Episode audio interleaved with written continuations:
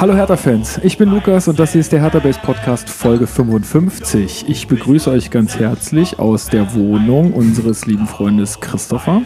Wir mussten nämlich unser Aufnahmestudio verlagern und mit mir in seinem Schlafzimmer neben seinem Riesenbett sitzt jetzt Marc. Hallo. Das hättest du nicht erotischer ankündigen können. Hi Lukas. Ja, man muss dazu sagen, wir kommen gerade aus dem Hauptstadtfußballmuseum. Also ich sag jetzt Hertha-Museum einfach dazu. Ja. Ephraim Palais. Ist es ja jetzt nicht unbedingt nur, aber auf jeden Fall, da kommen wir her. Haben da auch eine kleine Aufnahme gemacht mit den Kuratoren. Erzählen wir alles nochmal ein bisschen später. Mhm. Also da bleibt auf jeden Fall dran. Ja, und jetzt wollte ich mich noch mit hier ein paar Jungs treffen und wir wollten aber trotzdem noch was aufnehmen. Deswegen sitzen wir jetzt hier und machen das hier. So. Ja, worum soll es heute gehen? Es geht natürlich um die Spiele gegen Luhansk und natürlich auch dieses Wahnsinnsspiel gegen Wolfsburg und noch um so ein paar andere Themen. Und erstmal möchte ich mich bedanken bei dem oder derjenigen, die uns nochmal 5 Sterne auf iTunes gegeben hat. Ach Mensch. Leider keinen Text dazu geschrieben, aber hey, ist auch nicht schlimm. Ne? Man kann auch einfach nur 5 Sterne vergeben, wenn man jetzt nichts mehr groß zu sagen hat. Das ist auch in Ordnung. Natürlich freuen wir uns immer über Feedback, aber auch 5 Sterne sind völlig okay. Vielen, vielen Dank dafür unbekannterweise. Dann der Hinweis, hast du es schon gehört? Es gibt einen neuen Hertha-Podcast. Immer Hertha-Podcast, ne? Von den Immer Hertha-Podcast. Uwe Bremer und Jörn Mein, ja. Also ja. Dementsprechend professionelle Konkurrenz da am Start. Ich habe noch nicht reingehört, du? Ja, ich habe die erste Folge schon gehört. Wie lange ist sie? Eine halbe Stunde. Ich denke, angenehm. Ja, ich denke mal, das hängt auch mit deren Zeit zusammen. Die werden das wahrscheinlich auch ungefähr so halten, kann ich mir vorstellen. Aber ja, erzähl mal. Genau. Ja, ich finde es erstaunlich, also sehr professionell. Ich meine, die beiden sind Journalisten, ist ja klar, ne? Die können das halt gut. Die haben auch, glaube ich, erstaunlich gutes Equipment. Also es klingt super gut. Und naja, sie machen im Endeffekt ja auch nichts anderes als wir jetzt hier oder als Darmwahl. Also die reden halt über das, was Hertha-Fans so interessieren könnte. Und haben natürlich auch den großen Vorteil, dass sie da einfach super nah am Geschehen dran sind. Ne? Wie ist es so mit deren Meinung? Vertreten sie so sehr oder versuchen sie es oft noch so ein bisschen, wir erzählen einfach, was gerade Phase ist? Oder? Ja, es ist schon eher, also ich finde den Inhalt schon sehr journalistisch. Es geht jetzt nicht so sehr ins Persönliche. Das ist, glaube ich, auch bei denen einfach... Das war nicht zu erwarten, ja. Ja, genau. Aber nee, finde ich eine schöne Sache, bereichert das Ganze sicherlich noch mal mehr. Ich finde, mehr Hertha-Podcasts sind immer, es ist immer gut. Ja. Und die Hertha-Podcasts sind immer bessere Podcasts als alle anderen. Deswegen. Das ist grundsätzlich so, ja. Nee, also voll cool. Ist zu finden, Immer Hertha Podcast, einfach mal googeln. Und auch in eurem Podcatcher müsste es mittlerweile auflaufen. Ich glaube, man muss Immer Hertha aber zusammenschreiben, zumindest bei so der Podcast. So wie der Blog halt, ne? Ja, aber so wie wenn man Immer Hertha auseinanderschreibt, dann kommt man zu uns. Ja, also dementsprechend macht er auch nichts falsch. Auch nicht schlecht. Aber uns kennt er ja schon, wenn er uns hört. Insofern, ja, aber schöne Sache. Großes Lob für die erste Folge. Ich werde natürlich dranbleiben und eine halbe Stunde ist ja jetzt auch nicht so wie wir, die mal 2 Stunden irgendwie quatschen. Gut, was haben wir noch? Wir haben noch... wir können einmal kurz sagen, die Änderung der... Also es gibt bald ist ja Mitgliederversammlung am 20., Montag, den 20. Ja, wenn ich nicht leider nicht da sein können, aber ja. Ja gut, das ist ja unter der Woche schwierig bei dir. Es war ja bei mir in den letzten Jahren immer so, dass ich nicht da sein konnte. Ja, jetzt bin ich in der Rolle so ein bisschen. Genau, jetzt kann ich aber da sein und werde auch hingehen. Und es gibt einen Antrag auf eine Satzungsänderung. Es gibt noch ein paar andere Satzungsänderungen, die irgendwie vorgebracht werden, aber eine ist ganz besonders und zwar... Soll ich dir kurz helfen? Nee, ich muss die nur kurz raus. Ich habe hier den ganzen Zettelkram mitgebracht. Toll, aber an den Teddy-Katalog hast du nicht gedacht, an das Magazin? Nee. Also wer es mal in den Händen hielt, Frau Preetz ist darauf zu sehen. Frau Preetz?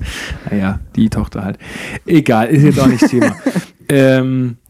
Also nur kurz, ich finde es, naja. Lassen wir das. Und zwar, ein Mitglied beantragt nämlich Folgendes. Wie ich auf der letzten Mitgliederversammlung bei der mündlichen Aussprache zu den beiden fehlerhaften Anträgen bereits verlauten ließ, beantrage ich Folgendes in die Satzung aufzunehmen.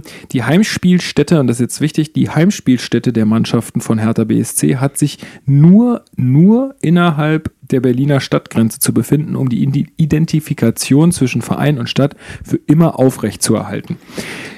Man könnte ja meinen, erstmal eine ganz gut gemeinte Absicht.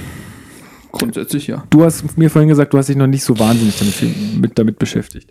Ich habe nur gehört, dass es diesen Antrag gibt und habe mir einfach noch, ich wollte mir das noch rechtzeitig halt durchlesen, was das dann für Folgen hätte in dem Sinne. Gut, die Folgen sind ja relativ offensichtlich, aber da kommt ja immer noch ein Rattenschwanz mit, ne, an Problemen und so weiter.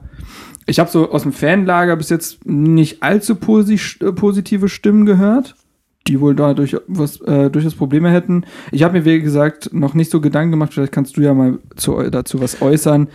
Es hat natürlich was auch mit Herthas Verhandlungsposition in der Stadionverhandlung auch zu tun, ne? Genau, also Hertha geht ja oder ist ja auf den Berliner Senat auch zugegangen und hat, also ich sehe es so ein bisschen als Druckmittel einfach, wo sie sagen, okay, wenn ihr jetzt nicht wollt oder wenn das jetzt hier nicht klappt, dann gehen wir halt nach Brandenburg so und haben, also, weil eigentlich sagen ja auch Preetz und eigentlich alle Verantwortlichen, dass sie sich natürlich für eine Spielstätte in Berlin auch einsetzen. Das ist ja auch gar nicht anders zu verkaufen, den Fans gegenüber, ja. Und ich glaube, dass einfach Brandenburg oder dieses Thema einfach so ein bisschen Druckmittel sein soll. Brandenburg hat übrigens gar nicht so große Lust auf Hertha, darf man nicht vergessen gut, bei dem Thema. Davon mal abgesehen jetzt. Also im ersten Moment dachte ich bei diesem Antrag, ja, kann ich unterschreiben. Fände ich jetzt persönlich nicht schlecht. Andererseits, wie gesagt, glaube ich, kann man auch sagen, dass man damit halt Hertha dann eine Verhandlungsposition beraubt. Ja. Oder halt einfach, ja. die Möglichkeiten sind dann einfach deutlich eingeschränkt. Ja, so. Ich weiß halt auch nicht, also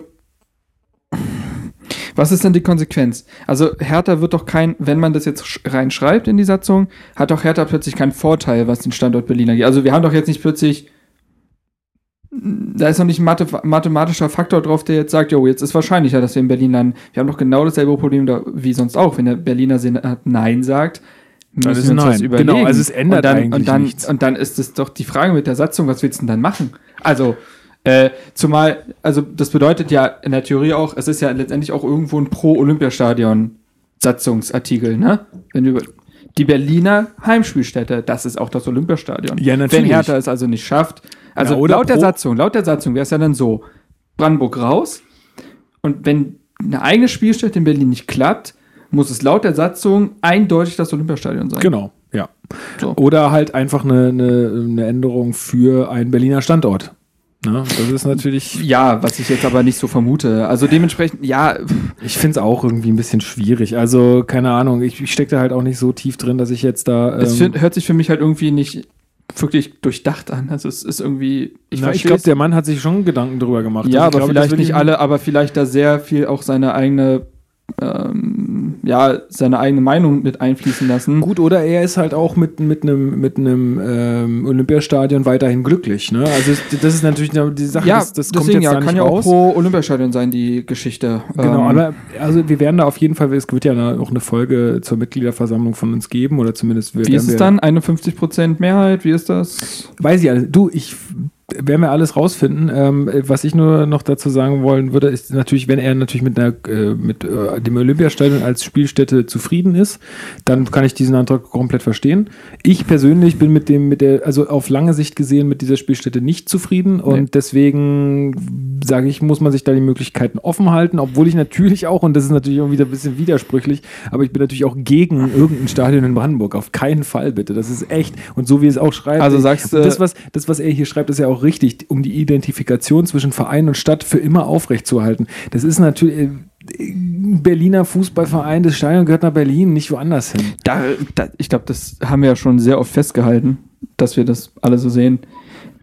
Ja, also ja, klar. Also für mich jetzt auch rein persönlich, jetzt auch rein vom Fahrtweg her, könnte ich das nicht mehr auf mich nehmen eigentlich, oder es geht viel Brandenburg. So. Also für mich wäre das dann halt eine Auswärtsfahrt und das kann es ja irgendwo auch nicht sein. Nee. Wodurch ja langfristig auch die Bindung zum Verein schwinden würde, weil die wird ja über Stadionbesuche aufrechterhalten. Ja, also dementsprechend schwierige Geschichte, aber jetzt so grundsätzlich würde ich sagen, hört sich das für mich jetzt nicht... Also für mich persönlich hört sich das nicht sonderlich nachvollziehbar an. Ja, also wir werden uns noch mal ein bisschen mehr einlesen oder uns mal noch... beziehungsweise wenn jemand sich auskennt, dann kann er uns ja gerne mal einen Kommentar schreiben. Wir kriegen, finde ich, mittlerweile auch auf der Homepage immer mal wieder Kommentare, auch auf den Podcast, echt lange ausführliche. Dafür ist die Seite natürlich auch super, die Homepage. Dafür gibt es ja dann nun mal die Kommentarspalte. Also wenn ihr da irgendwie weiter im Thema drin seid... oder sogar die Meinung teilt, dann könnt ihr das ja mal kurz darlegen. Ja, auf jeden Fall. Also sehr gerne da uns aufklären oder uns, was man auch machen kann, ist jetzt nur eine Idee, ne? Aber man kann uns auch einen Audiobeitrag senden. Einfach hier aufs Handy sprechen, uns irgendwie zukommen lassen. Wir spielen das hier gerne eine Mail, wir haben eine Mailadresse. Genau. Müsste doch mail@herthabase.de sein, oder? Ja, gehe ich von aus. Wenn nicht, guckt im Impressum. Und da könnt ihr uns auch Audiodateien zuschicken, klar, das wäre ja noch geiler, weil dann könnt ihr alle Zuhörer auch daran teilhaben lassen. Ihr müsst ja nicht euren Namen nennen oder so, nee. Aber ihr könnt das ja, ne? Dann machen wir das richtig schön, legen wir noch den Sport 1 Doppelpassfilter drüber. Genau, ja, so ein Telefonfilter. Und dann gucken wir alle so nach oben, während die Person redet. Ja. Das wäre gut, ja. Also, wie nennen wir das dann? HB-Phone. HB-Phone? Oder so. Habibi-Phone. Egal. Nein, komm, ist egal. Okay, nee, gut, also, ja, wenn ihr da mehr wisst, sagt uns Bescheid. Das ist ein bisschen schwierig, ne, heute mit den Handmikrofonen. Er macht jetzt sein Nestea auf. Ach so, und es gibt natürlich auch andere Eistee-Marken. Nicht nur Nestea, es gibt auch Lipton. Pfanner, natürlich. Und ich trinke hier natürlich wieder meinen Berliner Jubiläumspilsner. Das beste Bier der ganzen Welt. Ist so. Da kann ich nicht zustimmen, aber das könnte ich bei keinem Bier, also von daher. Wir werden dich zum Biertrinker machen in Bilbao. Ja, ich sehe schon das. Komm, Bierbauch, direkt nach Bilbao hast du Bierbauch. Nee, ich meine also Bierbau, aber das klingt auch wie Bierbauch, also ist gar nicht so weit weg. Abwegig, ja gut.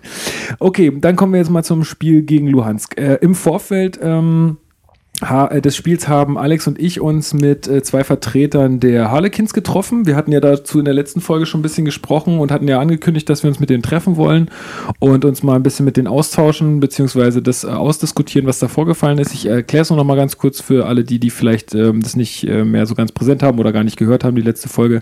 Es gab ja gegen Köln dieses Banner von den Ultras, wo drauf stand, Domplatte for One, selbst an Silvester tanzt eure Schwester alleine, was wir halt einfach nicht gut fanden, weil es zum einen, das irgendwie verharmlost, die ganze, also es war abgezielt auf diese Vergewaltigung am Silvesterabend auf der Domplatte in Köln. Fanden wir halt nicht gut aus diversen Gründen. Wer sich dafür mehr interessiert, kann das nochmal nachhören. Auf jeden Fall haben wir dazu einen Post auch abgesetzt, der aus der Schnelligkeit raus, wie wir ihn gepostet haben, auch sehr emotional war, mit etwas unschönen Worten, auch den Ultras gegenüber. Daraufhin wurden wir von den Ultras oder von einigen... Ja gut, wir haben ein Wort. Ja, da ging es auch noch so ein paar andere Sachen, komme ich noch gleich zu. Na gut. Auf jeden Fall, wurden wir da kontaktiert von ein paar Leuten von den Harlekins und ich hatte dann mit einem telefoniert und habe mich mit denen verabredet, dass wir uns vorm Stadion da am Wagen treffen. War der Fanbetreuer eigentlich dabei? Nee, musste auch nicht. Okay. Also ich hatte mit denen dann im Vorfeld Kontakt, habe mal gefragt, wer ist das überhaupt und so, weil ich meine, bevor ich mich da jetzt mit irgendeinem Kloppi treffe, da brauche ich nicht hingehen. Ne? Ja, also, klar, das ist ja auch deswegen gut. Wollte ich mir einfach mal eine Meinung einholen. Und also da nochmal auch danke an Jan, ne? Genau. Der da den Kontakt hergestellt hat. Ja. Super gut. Genau, und auch an die Fanvertreter nochmal danke für den Kontakt und für die Auskunft. Also die haben gesagt, mit dem kann man reden und der ist da auch wohl drin und so. Also das hat sich jetzt zumindest so angehört. Insofern hatte ich da dann auch kein schlechtes Gefühl mehr.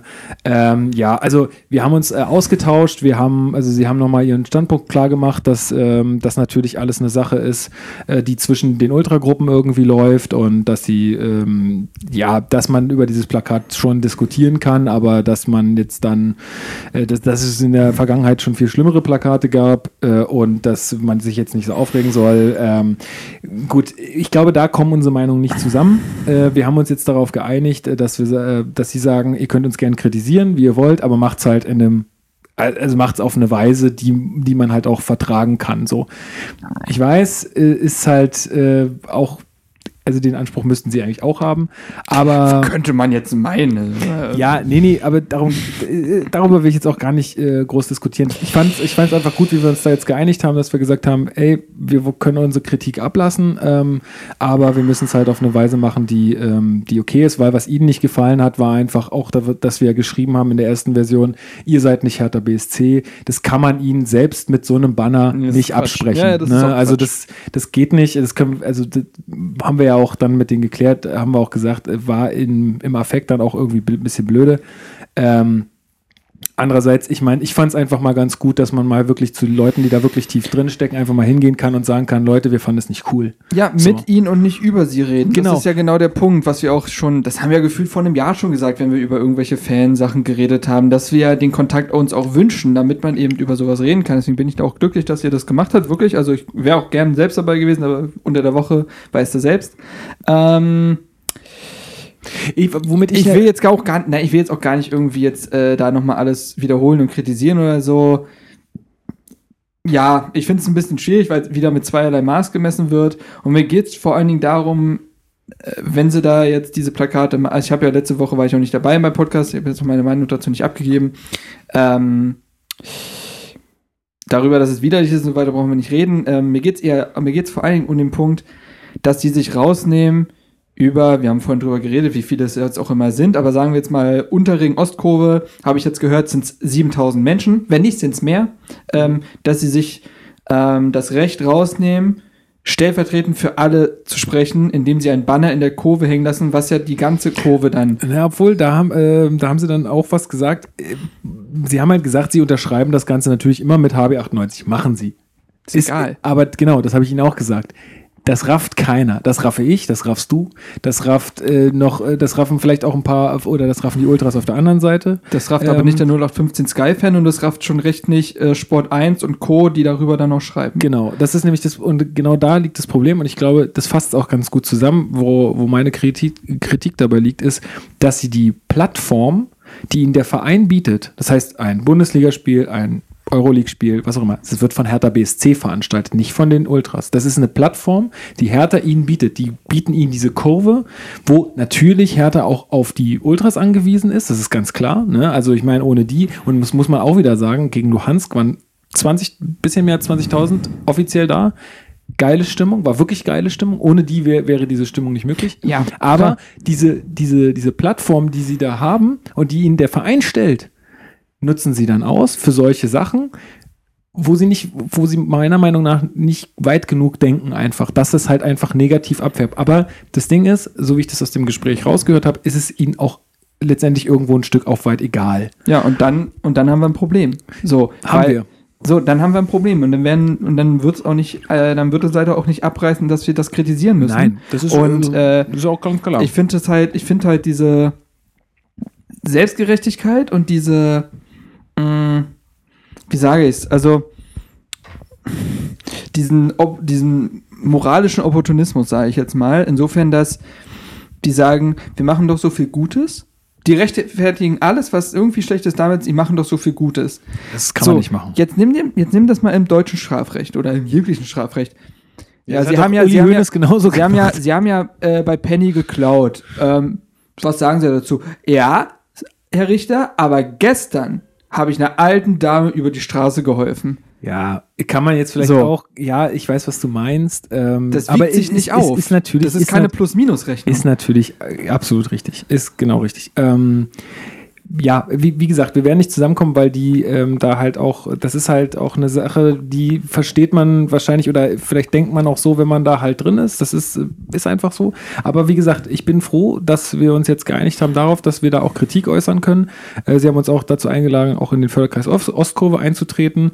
Da bin ich noch am Überlegen. Ich habe mir mal den Mitgliederantrag mitgenommen und ja, muss mal gucken, ob ich das machen möchte oder nicht, weil da könnte man halt auch diese Plattform nutzen, darüber zu diskutieren und auch mal sich selbst da einzubringen und mal vielleicht auch in so einer Runde, wo das noch ein paar mehr von denen hören, einfach mal zu sagen, Leute, wollen wir da nicht irgendwie was anderes schaffen? Weil das Witzige ist ja, dass sie an dem nächsten Spieltag gegen Hamburg war es, dass sie es dann geschafft haben, ein super cooles, also irgendwie ein witziges Banner draus zu bringen. So. Ja, es ist witzig, aber mal abgesehen, wenn man es mal getrennt von der Vorgeschichte betrachtet, wenn es jetzt irgendwas anderes gewesen wäre, dann wäre das auf jeden Fall ein Banner gewesen, wo ich sage, ey, das ist lustig, so, das kann man machen. Klar, das kannst du grundsätzlich, ohne die Vorgeschichte ist es eine lustige Sache. So habe ich mir halt gesagt, ja gut, dann haben sie halt nicht draus gelernt. Aber das haben wir ja gerade schon gesagt, dass sie da auch nicht draus lernen werden. Das war halt auch so schade. Ich war beim Spiel da, ich habe ja meine Dauerkarte und ich saß, war übrigens,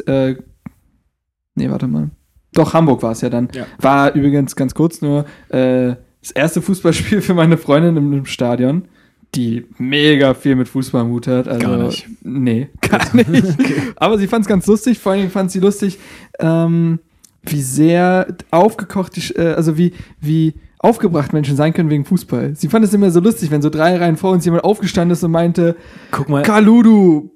Das fand sie auf jeden Fall sehr lustig. Naja, auf jeden Fall saß der Jan neben mir dieses Mal, weil vor ihnen saßen Freunde, die mit ins Stadion gekommen sind, saß er neben mir und wir haben nur die erste Hälfte des Plakats gesehen. Und es stand halt Entschuldigung an alle Kölner. Und das ist halt dann, klar, dafür kann jetzt an sich die Ostkurve nichts, aber ich habe das unten für den Rechtschreibfehler erst später online gesehen. Ich dachte wirklich bis zu dem Zeitpunkt, ja krass, die haben sich entschuldigt. Und dann kommt das Ding und ich denke mir so, ja, okay. Dann war ich schon wieder voll enttäuscht. Klar, wenn man das gleich alles liest, ist es nochmal eine andere Wirkung. In dem Fall war es für mich halt ein bisschen doof. Mhm. Naja. Verstehe ich. Ja, gut.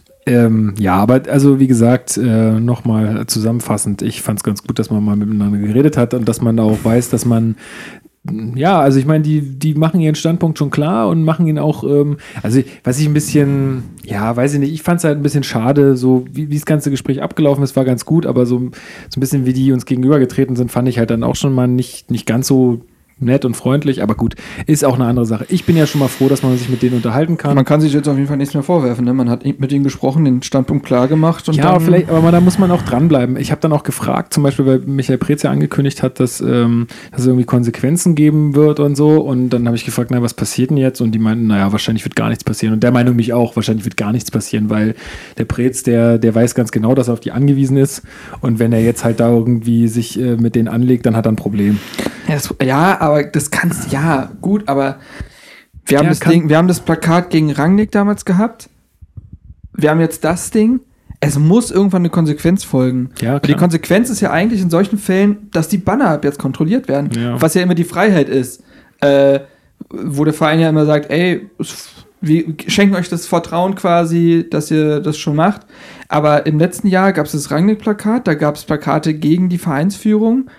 Ich meine, so Plakate gegen die Vereinsführung, das ist halt deren Ansicht, so. Ja, klar, aber dieses, ich weiß nicht, was war das irgendwie? Mit Gegenbauer, dass er irgendwie raus soll oder ja, so. Irgendwie, oder war das nicht irgendwie auch Ingo Schiller, du bist nicht Hertha oder irgendwie sowas, gab's doch auch.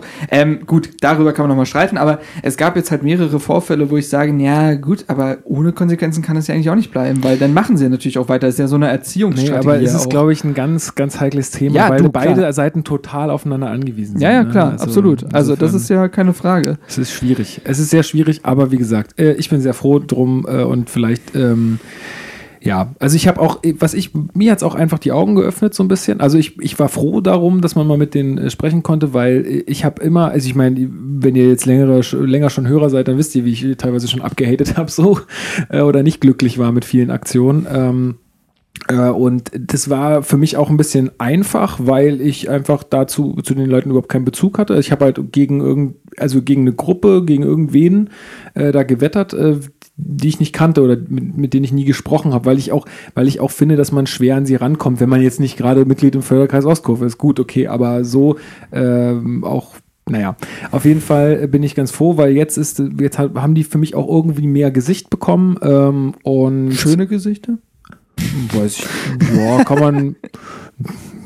nicht, nee, ach, ich kann das schwer beurteilen. Müsste man mal jetzt noch eine Frau fragen oder so.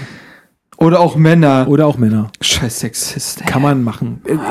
Mein Gott, bring mich doch hier nicht in solche komischen Situationen. Ja, das ist aber so leicht. Ja, also wie gesagt, fand ich ganz cool und hat mich auf jeden Fall weitergebracht. Und wenn wir jetzt irgendwie was kritisieren, dann werden wir das definitiv mit einem anderen Blickwinkel tun. Kommen wir mal zum Spiel. Geil. Oder? Wir haben ja in der letzten Folge schon gesagt, wir wollen es halt ein bisschen anders gestalten. Wir wollen jetzt einfach nicht immer nur hier minutiös irgendwie das ganze Ding nochmal nacherzählen, weil ihr habt es alle gesehen oder dreimal die Wiederholung oder Darmwahl gehört oder Immer Hertha gehört oder was auch immer. Zum Spiel, wir meinen Spiel gegen Luhansk. Ja, genau. Okay, weil das war ja im Vorfeld. Gesagt. Doch, ich glaube, ich habe gesagt im Vorfeld von Luhansk. Na, egal. Auf jeden Fall Luhansk ist der Gegner. Genau. Aufstellung. Sehr interessant diesmal. Sehr interessant. Ja, Thomas Kraft wieder dabei. Jetzt letztes Mal konnte er nicht spielen, verletzungsbedingt. Richtig. Muss man ja sagen. Torunarigha in Verteidigung. Schon mal erste Neuerung. Mittelstädt links hinten. Und da dachte ich mir schon, oh mein Gott, ey, ganz ehrlich, wir haben ja darüber gesprochen, Jordan, JT, wie ich ihn immer nenne, und Mittelstädt hinten in der Verteidigung. Wir waren jetzt die letzten Spiele nicht so wahnsinnig sicher in der Verteidigung. Jetzt kommen noch zwei dazu, die irgendwie in einem Formtief gesteckt haben, auch laut des Vereins. Wow. Ja, so. Doppel-6, ja noch völlig durchgemischter. Sowas wird man nie wieder sehen. Könnt ihr euch einreihen, die Ausstellung. Arne Maier zusammen mit Valentin Stocker auf der 6. Ja, dann, Esswein auf rechts. Kalu auf links. Duda vorne drin, oder? Ja. Doch. Ja, Duda hat gespielt, genau. Und vorne Davy Selke. Weil Ibišević gesperrt war. Ja, jetzt ist der ja wieder hat's geschafft, in 3 Spielen 3 gelbe Karten zu kriegen. Ja. Und da dachte ich mir noch, also, weil ich glaube, Ibišević wäre auch der Erste, der im DFB-Pokal, wenn es denn so viele Spiele geben würde für unsere Mannschaft, der sich einfach in allen 5 abholt und dann im Finale fehlt. Ja. Gibt ja auch so witzige Statistiken zu Peter Niemeyer auch, der irgendwie es fast geschafft hat, immer so 5 gelbe Karten gesperrt. Also, es ist schon nicht schlecht, ist fast ein Kunststück. Aber ja, Davy Selke dementsprechend gespielt. Arbeitsbedingt konnte ich die erste Halbzeit nicht sehen, habe mir aber nur Gutes berichten lassen. Absolut, Hertha war. Und Hertha hat ja auch in der ersten Halbzeit auch das 1:0 gemacht. Davy Selke war's. Kannst du ja, erzähl mal ein bisschen. Okay, Schweif also das kann man aus. Ja schon mal erzählen. Also auf jeden Fall, wie ich schon sagte, geile Stimmung, irgendwie ein guter Abend, viele junge Spieler mit dabei. Man wusste nicht so richtig, was man jetzt davon erwarten kann, aber man... Im Vorfeld wurde die Aufstellung ja sehr 50-50 bezeichnet. Mhm. Also in unseren Kommentaren zumindest war es so, die eine Hälfte hat gesagt, boah, der schenkt den Wettbewerb ab, was soll das, der muss doch seine Stammkräfte bringen. Auf der anderen Seite waren die, gesagt haben, Pal, voll geil, alles richtig, mal die jungen Wilden ranlassen, die haben wenigstens Bock. Ja. Also dementsprechend eine Situation, wo der Trainer jetzt auch nicht... es auch nicht allen recht machen kann. Nee, ist richtig, aber es hat auf jeden Fall sehr, sehr gut ausgesehen in der ersten Halbzeit. Eigentlich das gesamte Spiel war eine sehr runde Leistung. Super gut ausgesehen. Man muss nun mal einfach schon mal vorweg schicken, Luhansk war einfach unterirdisch schlecht. Also was die gespielt haben, war einfach teilweise, da hast du echt gedacht, wie sind die denn in die Europa League gekommen? Und da hast du dir auch vor allen Dingen gedacht, wie kann man denn gegen die verlieren? Aber in dem anderen Spiel waren sie doch auch besser, da waren sie doch viel mutiger. Ja, wahrscheinlich schon, auf jeden Fall, aber trotzdem, einfach, ja, gut, wenn man das gesehen hat, hat keinen guten Tag erwischt, Hertha einen umso unbeschwerteren, sage ich jetzt mal.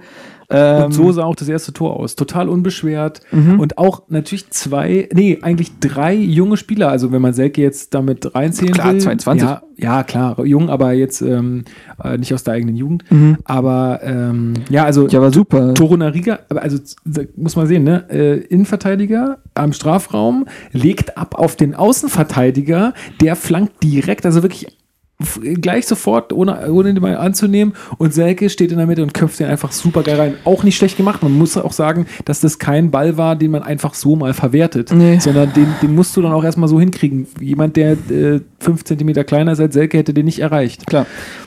Ich muss ja sagen, ich habe das ja in der Wiederholung gesehen, das Tor.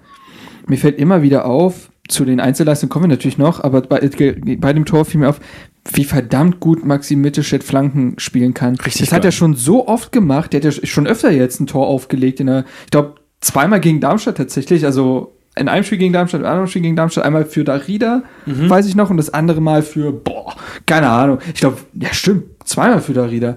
Ja, doch, das muss echt so gewesen sein. Ist ja auch egal. Auf jeden Fall, Mittelstädt kann verdammt nochmal Flanken spielen, wie ein junger Gott aus dem Spiel.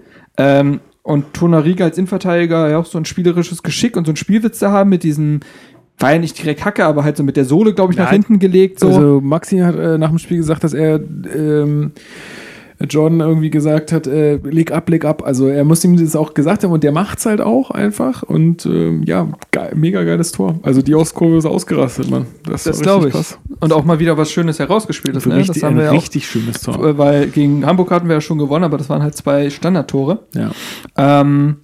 Gut. So, das war so die erste Halbzeit. Ne? Ich habe gehört... Dann hättest du noch einen Handelfmeter geben müssen. Für? Für uns. Für uns. Also es war so, Esswein... Stimmt, ich hab's dann... Ja, doch, klar. Genau. Esswein kriegt ein gutes Zuspiel, setzt dann seinen Turbosprint ein. Das kann er, ja. Will dann auf Selke passen und dann geht der Pass irgendwie von Selke oder ich weiß gar nicht, von welchem Fuß kam, auf jeden Fall an die Hand vom Ukrainer, der hätte, also das hätte auf jeden Fall Elfmeter geben müssen, aber gut, sei es drum, jetzt sind wir schlauer, dass wir den halt auch nicht gebraucht haben. Ja, also ganz kurz noch zu der Bewertung auch der ersten Halbzeit. Habe ich gehört, dass Stocker, den ich in der zweiten Halbzeit recht unauffällig fand, nicht schlecht, aber recht unauffällig, ein paar gute Pässe gespielt, soll gut gespielt haben in der ersten Halbzeit. Also ja, Spiel ganz gut aufgezogen. Im Stadion ist das immer ein bisschen schwierig, auch vor allen Dingen aus der Auskurve raus zu beurteilen. Ich habe ja dann auch versucht, mit Stimmung zu machen. So. Ja, aber ist mir auf jeden Fall nicht negativ aufgefallen, was ja schon mal für die Position ja auch gar nicht so verkehrt. Genau. Besonders, weil Passspiel einfach ja nicht seine Stärke ist. Aber vielleicht ist es da auch gut, dass der einfach ein bisschen mehr Ruhe haben kann, weil der einfach eine Reihe dahinter spielt. Und das ist ja auch ein Experiment aus der Vorbereitung gewesen, was da ja schon super geklappt hat. Da hat er den ja sehr gelobt und meinte, ja, gegen Gegner, wo wir viel Ballbesitz haben werden, ist das eine Option. Das war so ein Spiel. Du spielst zu Hause gegen Luhansk, da wirst du viel Ballbesitz haben, das weißt du. Und dann ist es wahrscheinlich gar nicht so blöd. Umso ärgerlicher, dass er sich ja jetzt verletzt hat und operiert werden muss. Stimmt, da kommen wir natürlich noch zu, aber wollte ich jetzt mal kurz sagen. Dann habe ich gehört, dass Mittelstädt soll in der ersten Halbzeit der beste Mann auf dem Platz gewesen sein. Weil er defensiv wohl sehr, sehr gut war, jeden Zweikampf für sich entschieden hat und offensiv auch immer mal wieder Radau gemacht hat. Also ja, kann ich bestätigen. Also der war auf jeden Fall, das hat mich total überrascht bei den beiden, also bei Jordan und bei ihm, weil das waren so die, wo ich echt am meisten Bauchschmerzen hatte im Vorfeld, aber die haben mich wirklich sehr positiv überrascht an dem Abend. Ich war insgesamt vom ganzen Spiel der Mannschaft positiv überrascht. Jetzt weißt du halt nicht, inwiefern das mit der schlechten Leistung von Luhansk zu tun hat, aber dennoch, sie haben es halt einfach gemacht. Die haben die Schwächen ausgenutzt und sie haben es geschafft, aber ich denke mal, da kannst du der auch loben für die Aufstellung, zumindest für diese Stocker-Maier-Doppel-6. Also halt eine sehr spielerische Doppel-6, wo ja wir in den letzten Folgen auch immer wieder gesagt haben, Schellbrett und Lustenberger auf einer 6, das ist die Doppel-6 des Todes. Ja, das habe ich letztens zitiert. Hast du? Ja, im Podcast zitiert. Da war ich anscheinend nicht da. Weil die einfach jedes Spiel zum Erliegen bringt. Und das tut halt eine Doppel-6 aus Maier und Stocker auf jeden Fall nicht. Nee. Und das ist natürlich gegen so einen Gegner, wo du halt auch wirklich so Lücken bespielen musst, auch mal jemand steil schicken musst, wahrscheinlich gar nicht so verkehrt. Maier ja auch jemand, der gerne mal mit dem Ball bis vor den Strafraum rennt. Also auch nochmal zu Maier, es ist einfach eine Offenbarung, wie der sich offensiv auch einschaltet. Es ist so geil. Und wir kommen später noch dazu, beziehungsweise können wir einfach mal... Nee, das kommt später erst. Das kommt im Wolfsburg-Spiel, aber da kann ich ja mal vorgreifen. Aber da hat sich Schelle von ihm mal eine Scheibe abgeschnitten, weil nämlich Maier neben Schelle dann gespielt hat und dann hat er gesagt, das kann ich nicht auf mir sitzen lassen, jetzt muss ich auch mal ein Ding vorbereiten. Ja, aber wie? Und ich dachte zuerst, das wäre Maier gewesen und stehe später beim Torjubel, Moment mal. Ja, siehst du? Also witzig. Beide ja auch Blondschöpfe. Genau. Und dann zweite Halbzeit konnte ich dann ja rechtzeitig einschalten. Aber fandst du auch, dass das so ein bisschen, also für mich, ich habe zu lange aufs 2-0 gewartet irgendwie. Also für mich war es so, die hätten den Sack viel früher zumachen können irgendwie. Gut, das kann ich, wie gesagt, wenn man die erste Halbzeit nicht sieht und dann das Tor halt fällt, dann ist es okay, dann hat man noch ein Tor gesehen. Klar, wenn man ein ganzes Spiel sieht, dann sagt man sich das wahrscheinlich eher, so von wegen, mussten den Sack früher zumachen. Ich fand auch die zweite Halbzeit, also ich weiß in der Nachbetrachtung, dass ich die leicht schlechtere gesehen habe als die erste, aber mir sind auch sehr viele Dinge positiv aufgefallen. Ich fand, Esswein hat ein super Spiel gemagemacht. Also voll. Auch die Vorlage zum 2:0. Gott. Ja, AE7. Ne? Aber ehrlich, auch die Vorlage für Selke, super Spiel gemacht, ehrlich. Und ich finde, ich fand Torunarigha überragend. So präsent, gewinnt jeden Ball. Im Kopfball-Duell ist er sowieso nicht zu besiegen. Ich finde auch diese Lucio-esken Ausflüge nach vorne eigentlich ganz lustig. Aber klar, kannst du auch nur gegen Luhansk machen. Ja, stimmt. Aber fand ich auf jeden Fall auffällig, dass er sich das traut. Spricht natürlich auch dafür, dass er wahrscheinlich wieder ein anderes Selbstvertrauen hat als noch gegen Östersund, wo er nicht gut aussah. Kann man ja ruhig sagen. Was mir bei ihm so ein bisschen fehlt, ist noch so ein bisschen die Körpersprache und Körperpräsenz. Also nicht in den Zweikämpfen jetzt, dass er die nicht gewinnen würde, sondern so wie er so auftritt. Wenn du den Karim Rekik anguckst, gut, der ist ein Tier halt, ne?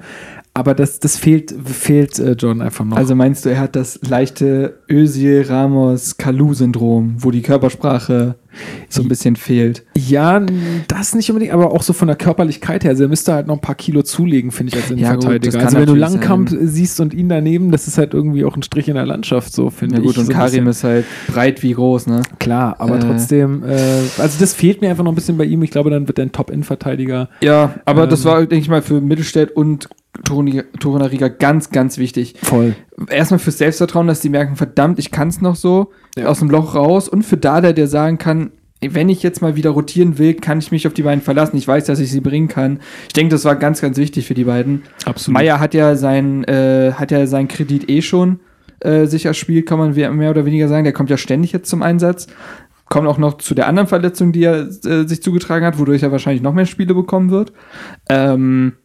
Ja, dann fand ich es gar nicht so doof, dann auch zum Beispiel den Duda rauszunehmen und dann Schellbrett noch zu bringen zum Ende. Das war dann auch einfach das Ergebnis. Genau, wollte. Also 2-0 haben wir schon gesagt. Ja, so. Das Fehlpass von Opanasenko. Da weiß ich auch nicht, wo der Ball hingehen sollte, ey. Das stimmt allerdings, das war ein sehr komisches Ding. Seltsames Ding. Und den fängt Esswein dann ab, sprintet halt los und muss man sagen, da hat er alles richtig gemacht, was er sonst falsch macht. Ja. Er hat einfach die Ruhe behalten. Er hat die richtige Entscheidung getroffen. Esswein einfach nochmal kurz verzögert, nicht sofort gespielt, weil dann wäre der Ball weg gewesen, sondern kurz noch gewartet, dann gespielt, am Verteidiger außenrum. Perfekt, also besser kannst du es nicht machen. Perfekte Passschärfe auch, ne? Ja. Nicht zu stark oder sonst. Genau. Ja, also genau, wie du sagst, alles richtig gemacht, was er sonst falsch macht. In 9 von 10 Aktionen schießt er das Ding einfach mit links irgendwie in Nachthimmel. Ja, aber vielleicht, manchmal sind solche Aktionen ja auch eine Initialzündung. Und ich finde auch, in der Nachbetrachtung war es dann, denke ich mal, auch ganz gut. Pekarik hat doch gespielt hinten rechts, Barnich, sodass Weiser eine Pause bekommen hat. Genau.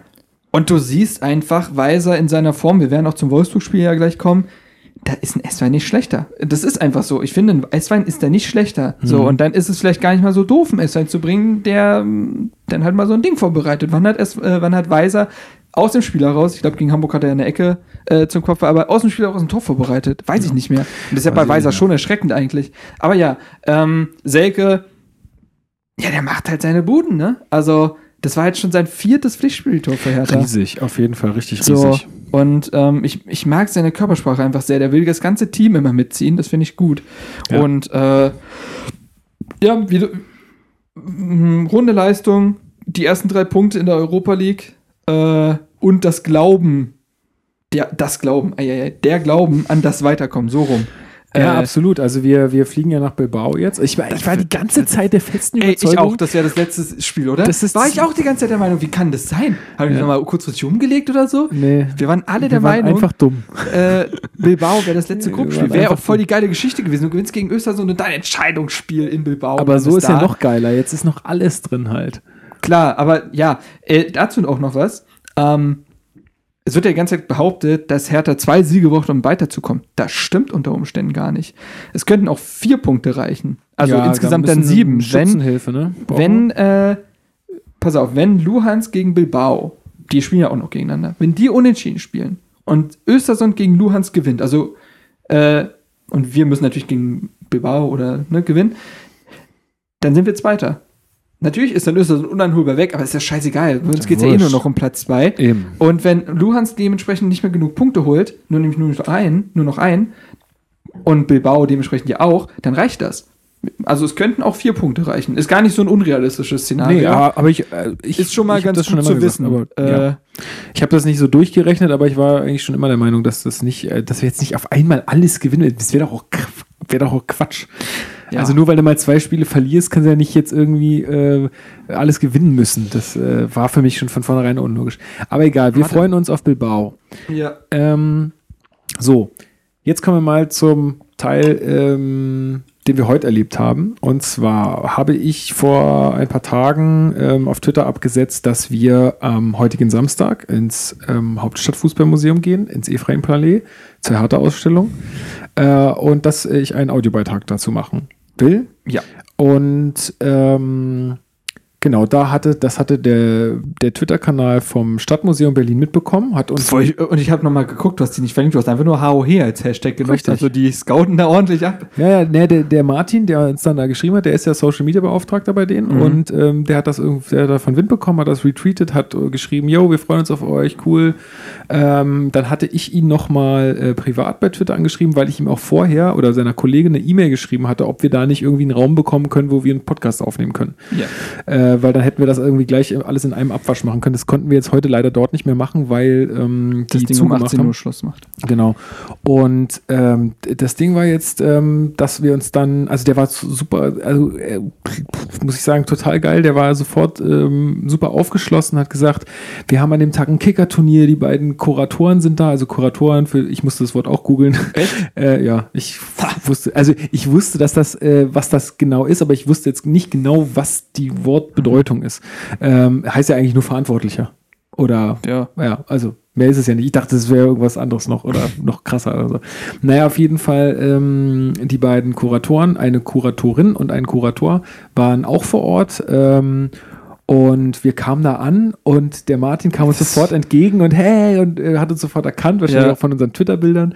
Und hat uns dann auch irgendwie gleich Pressetickets in die Hand gedrückt. Die beiden Kuratorinnen, die beiden haben uns dann durchs ganze Museum geführt. Haben uns letztendlich eine Tour gegeben. Genau, haben uns eine Führung gegeben. Also die kriegt nicht jeder jetzt. Also die hatten wir leider exklusiv, da müssen wir euch enttäuschen. Aber es wird auch so oder so gut sein. Wir haben ja auch das Gespräch dann noch, aber genau. Aber vielleicht nochmal, können wir trotzdem mal sagen, wie wir es fanden. Ja, klar. Also,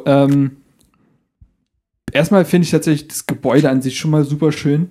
Obwohl ich sagen muss, das hatte sie ja dann auch gesagt, als wir anfingen, wo ich dann gefragt habe, was ist das hier eigentlich für ein Gebäude? Sie meinte, das ist ein altes Wohnhaus, altes Palais. Aber, also ich sag mal jetzt so, der Ort ist jetzt nicht unbedingt mit Fußball verbunden. So, sie haben es aber, finde ich, sehr, sehr gut hinbekommen, den Fußball da reinzustecken. Genau. Und auch glaubwürdig. Ja, fängt schon mal damit an, dass im Treppenhaus da diese ganzen, ich sag mal, Stadionbanner hängen, die eigentlich im Stadion hängen, die sie aber mit einer Kunstmalerin, mit einer Theatermalerin nochmal nachgemalt haben. Also ja, oder die Fangruppen haben sich selber nochmal nachgemalt, weil das Ding ist, ich weiß nicht, ob du das mitbekommen hast, aber die dürfen da halt nichts Brennbares reinhängen. Weil es ja ein Fluchtweg ist. Genau, und die haben das, ja genau, also nicht entflammbares Material. Und dann, außerdem wäre es ein bisschen doof, wenn die halt ein halbes Jahr aus der Kurve fehlen würden, weil sie da im Museum hängen. Aber ja, das fängt schon mal damit an, dass es halt stimmig ist und ja, es war fantastisch. Also ehrlich, die Tour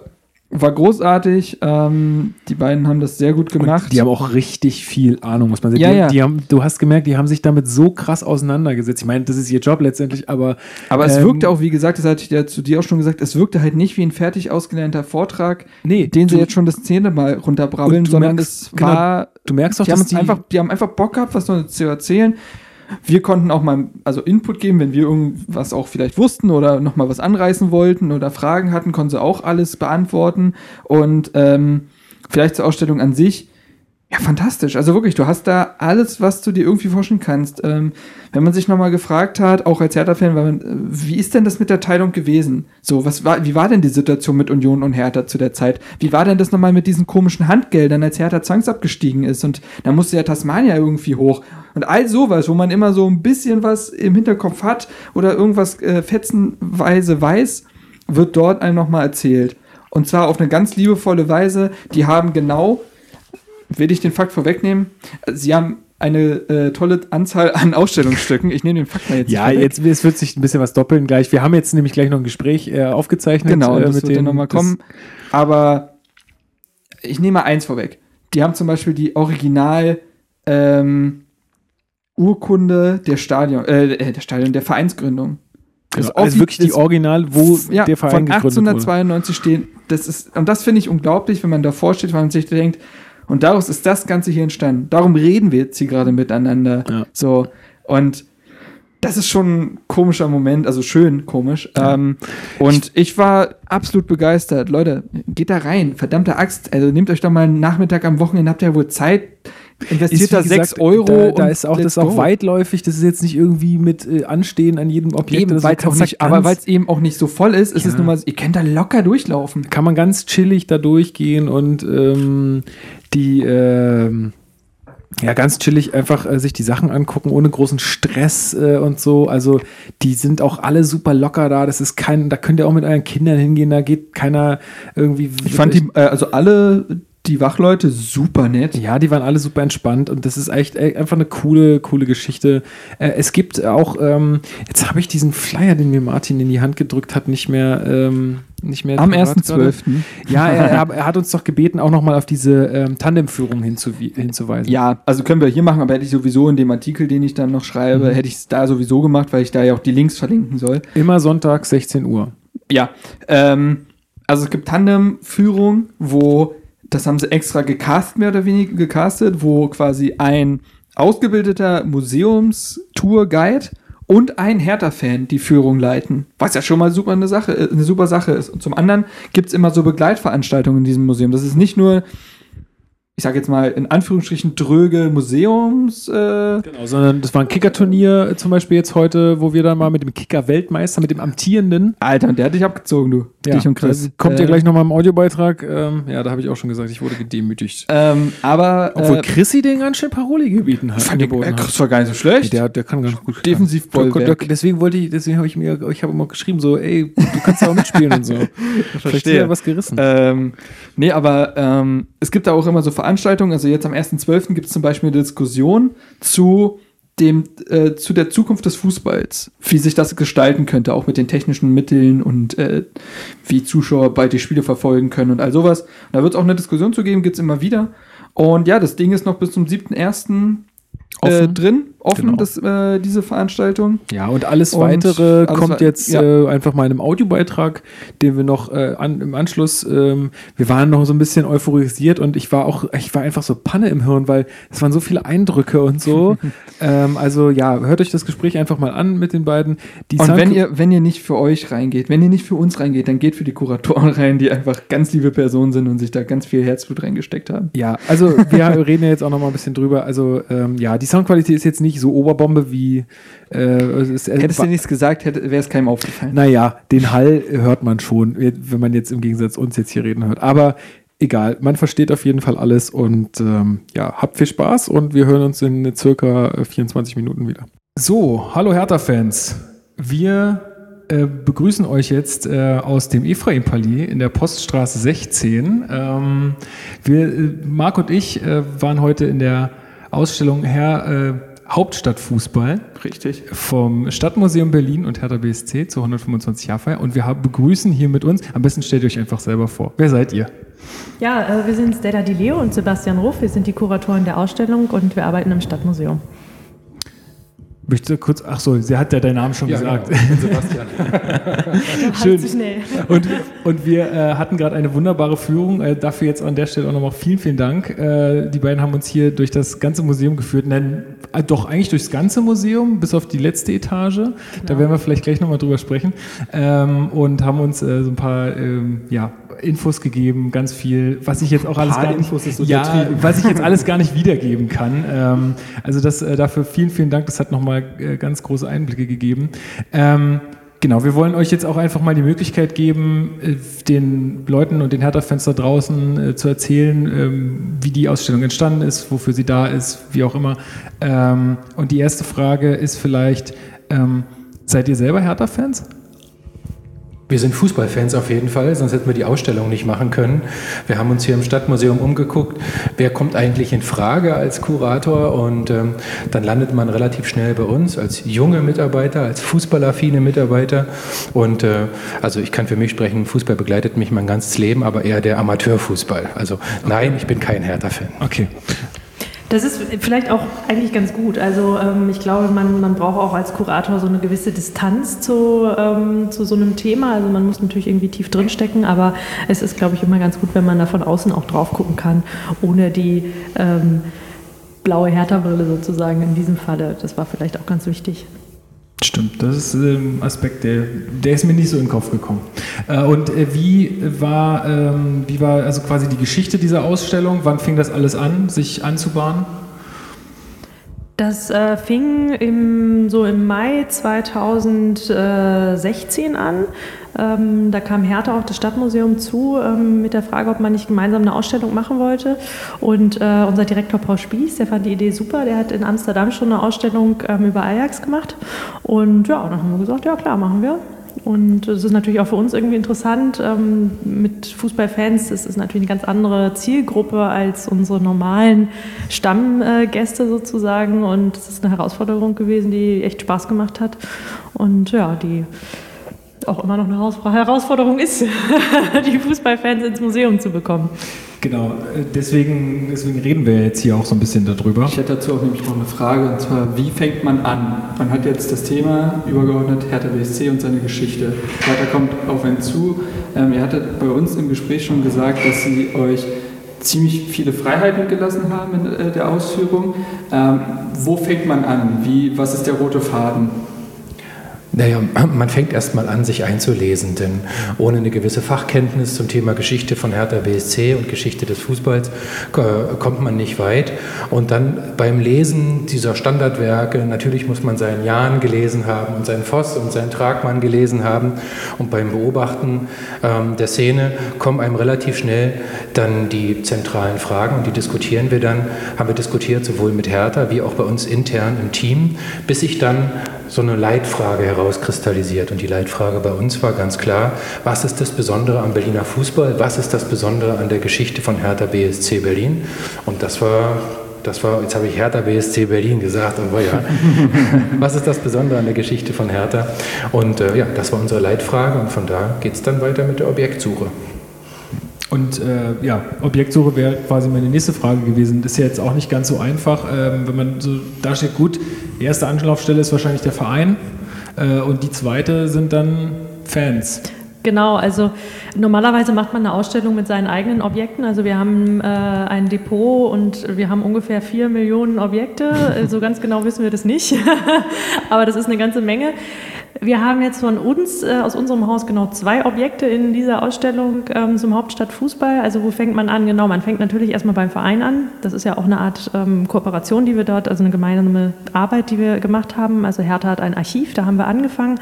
Und man weiß natürlich, dass es beispielsweise das Sportmuseum gibt. Mit denen haben wir ganz eng zusammengearbeitet. Und dann war es uns eben wichtig, dass wir eine Ausstellung auch vor allem natürlich für Fans machen, und es war ganz klar, dass wir dort auch den Fans die Möglichkeit geben wollen, sich auch einzubringen, und wir haben dann diesen Aufruf gestartet, gemeinsam mit Hertha, und haben da über 100 Antworten bekommen von Hertha-Fans, die uns zum Teil aber wirklich ihre komplette Sammlung dann angeboten haben, also wirklich ganz, ganz viele tolle Objekte. Und dann haben wir im Endeffekt dann 125 Objekte ausgesucht. Des Jubiläums? Das hat sich dann ziemlich schnell rauskristallisiert, okay. Genau, ja. Dann war es einfach passend. Dann haben wir gesagt, damit kann man gut arbeiten. Genauso, dass wir natürlich gesagt haben, dass wir 11 Kapitel haben, ne, weil liegt nahe. Am Ende, weil wir bei jedem Kapitel ein Hertha-Gesicht haben, haben wir dann nachher eine Hertha-Elf des Museums sozusagen. Ja, also da gibt's ja, ist ja, also muss ich jetzt mal für mich sprechen, ist wahnsinnig viel einfach da, von Schriftstücken über irgendwelchen, ja, Wimpel, Pokale, also gerade die Wimpel habe ich beeindruckt. Verträge, ja, könnt ihr jetzt ewig weiterreden, aber ja. Was ist denn euer Lieblingsstück oder was ist denn dein Lieblingsstück? Also ich muss sagen, die Viktoria hat schon eine ganz besondere Wirkung auf uns gehabt als zentrales Objekt, aber auch im Mittelpunkt der Hertha-Geschichte eigentlich, also als der Pokal für die größten sportlichen Erfolge. Von daher hat das einfach den größten Stellenwert an sich. Mein heimliches Lieblingsobjekt ist eigentlich der Besucherzähler vom Spiel Hertha BSC gegen Union Berlin, als wirklich nur noch Besucherzähler genutzt wurden, um an den Stadionkassen zu zählen, wer eigentlich kommt aus Ost und West. Also das ist so mein heimliches Lieblingsstück, aber natürlich an der Viktoria kommt man nicht vorbei. Ja, die ist uns auch ins Auge gefallen. Also die Viktoria muss man kurz erzählen, vielleicht für die, die es jetzt nicht kennen, der große Pokal sozusagen. Der Meisterschaftspokal. Also, Meisterschaftspokal. Genau. Also bevor es die Salatschale gab, ab 63 für den deutschen Meister. Und eigentlich noch heute, wenn man deutscher Meister wird, kann man sich auch wünschen, sozusagen eine Viktoria zu bekommen, die, die im Trophäenschrank viel mehr hermacht als die Schale. Das stimmt. Und dein Lieblingsstück?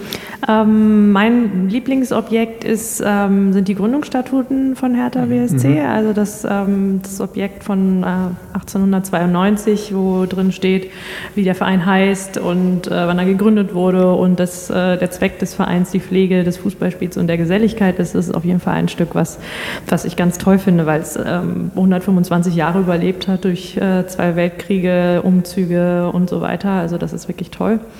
Und was mir auch sehr am Herzen liegt, das ist weniger ein Stück, sondern das ist vielleicht die Geschichte von Hermann Horwitz, die wir gemeinsam mit einem Fanprojekt in der Ausstellung realisiert haben. Und das ist auch eine tolle Geschichte, die was ganz Besonderes ist. Mhm. Kurze Zwischenfrage, waren Trainer und Mannschaft oder irgendwie vereinzelt, glaube ich, mal da, aber waren die mal geschlossen hier? Also weil gerade finde ich solche Gründungsunterlagen oder so, wenn ich glaube... Man bekommt nochmal einen ganz anderen Bezug, auch als Spieler oder so, oder kann sich auch nochmal ganz anders identifizieren mit dem Verein, wenn man dann doch gesehen hat, wo der herkommt einfach. Ja, das wäre natürlich schön, wenn im Jahr 2017 sozusagen das Business der Wandervögel in Vereinen ein Stück weit so ein Gegengewicht bekommen würde, indem man sich mehr mit dem Verein identifiziert, wenn man seine Geschichte kennt. Wir hatten die komplette Mannschaft noch nicht hier. Wir hatten die Verantwortlichen und einzelne Spieler hier. Gleich am Dienstag ist die nächste Autogrammstunde. Auch wieder Julia Schieber wird hier sein. Fabian Lustenberger war letzte Woche da. Mit Andi Thurm zusammen. Mit Andi Thurm zusammen, genau. Also hier nochmal die herzliche Einladung, auch die Augen offen zu halten. Aber vielleicht wird es ja noch was, dass die ganze Mannschaft irgendwie nochmal an einem spielfreien Tag, an einem trainingsfreien Tag, vielleicht gibt es ja nochmal einen trainingsfreien Montag, nochmal vorbeikommt. Schön wäre es, wir sind ja noch bis 7.1. da. Ja, die haben gerade wenig Zeit, ne? Ja. Das ist halt auch so ein Problem. Ne?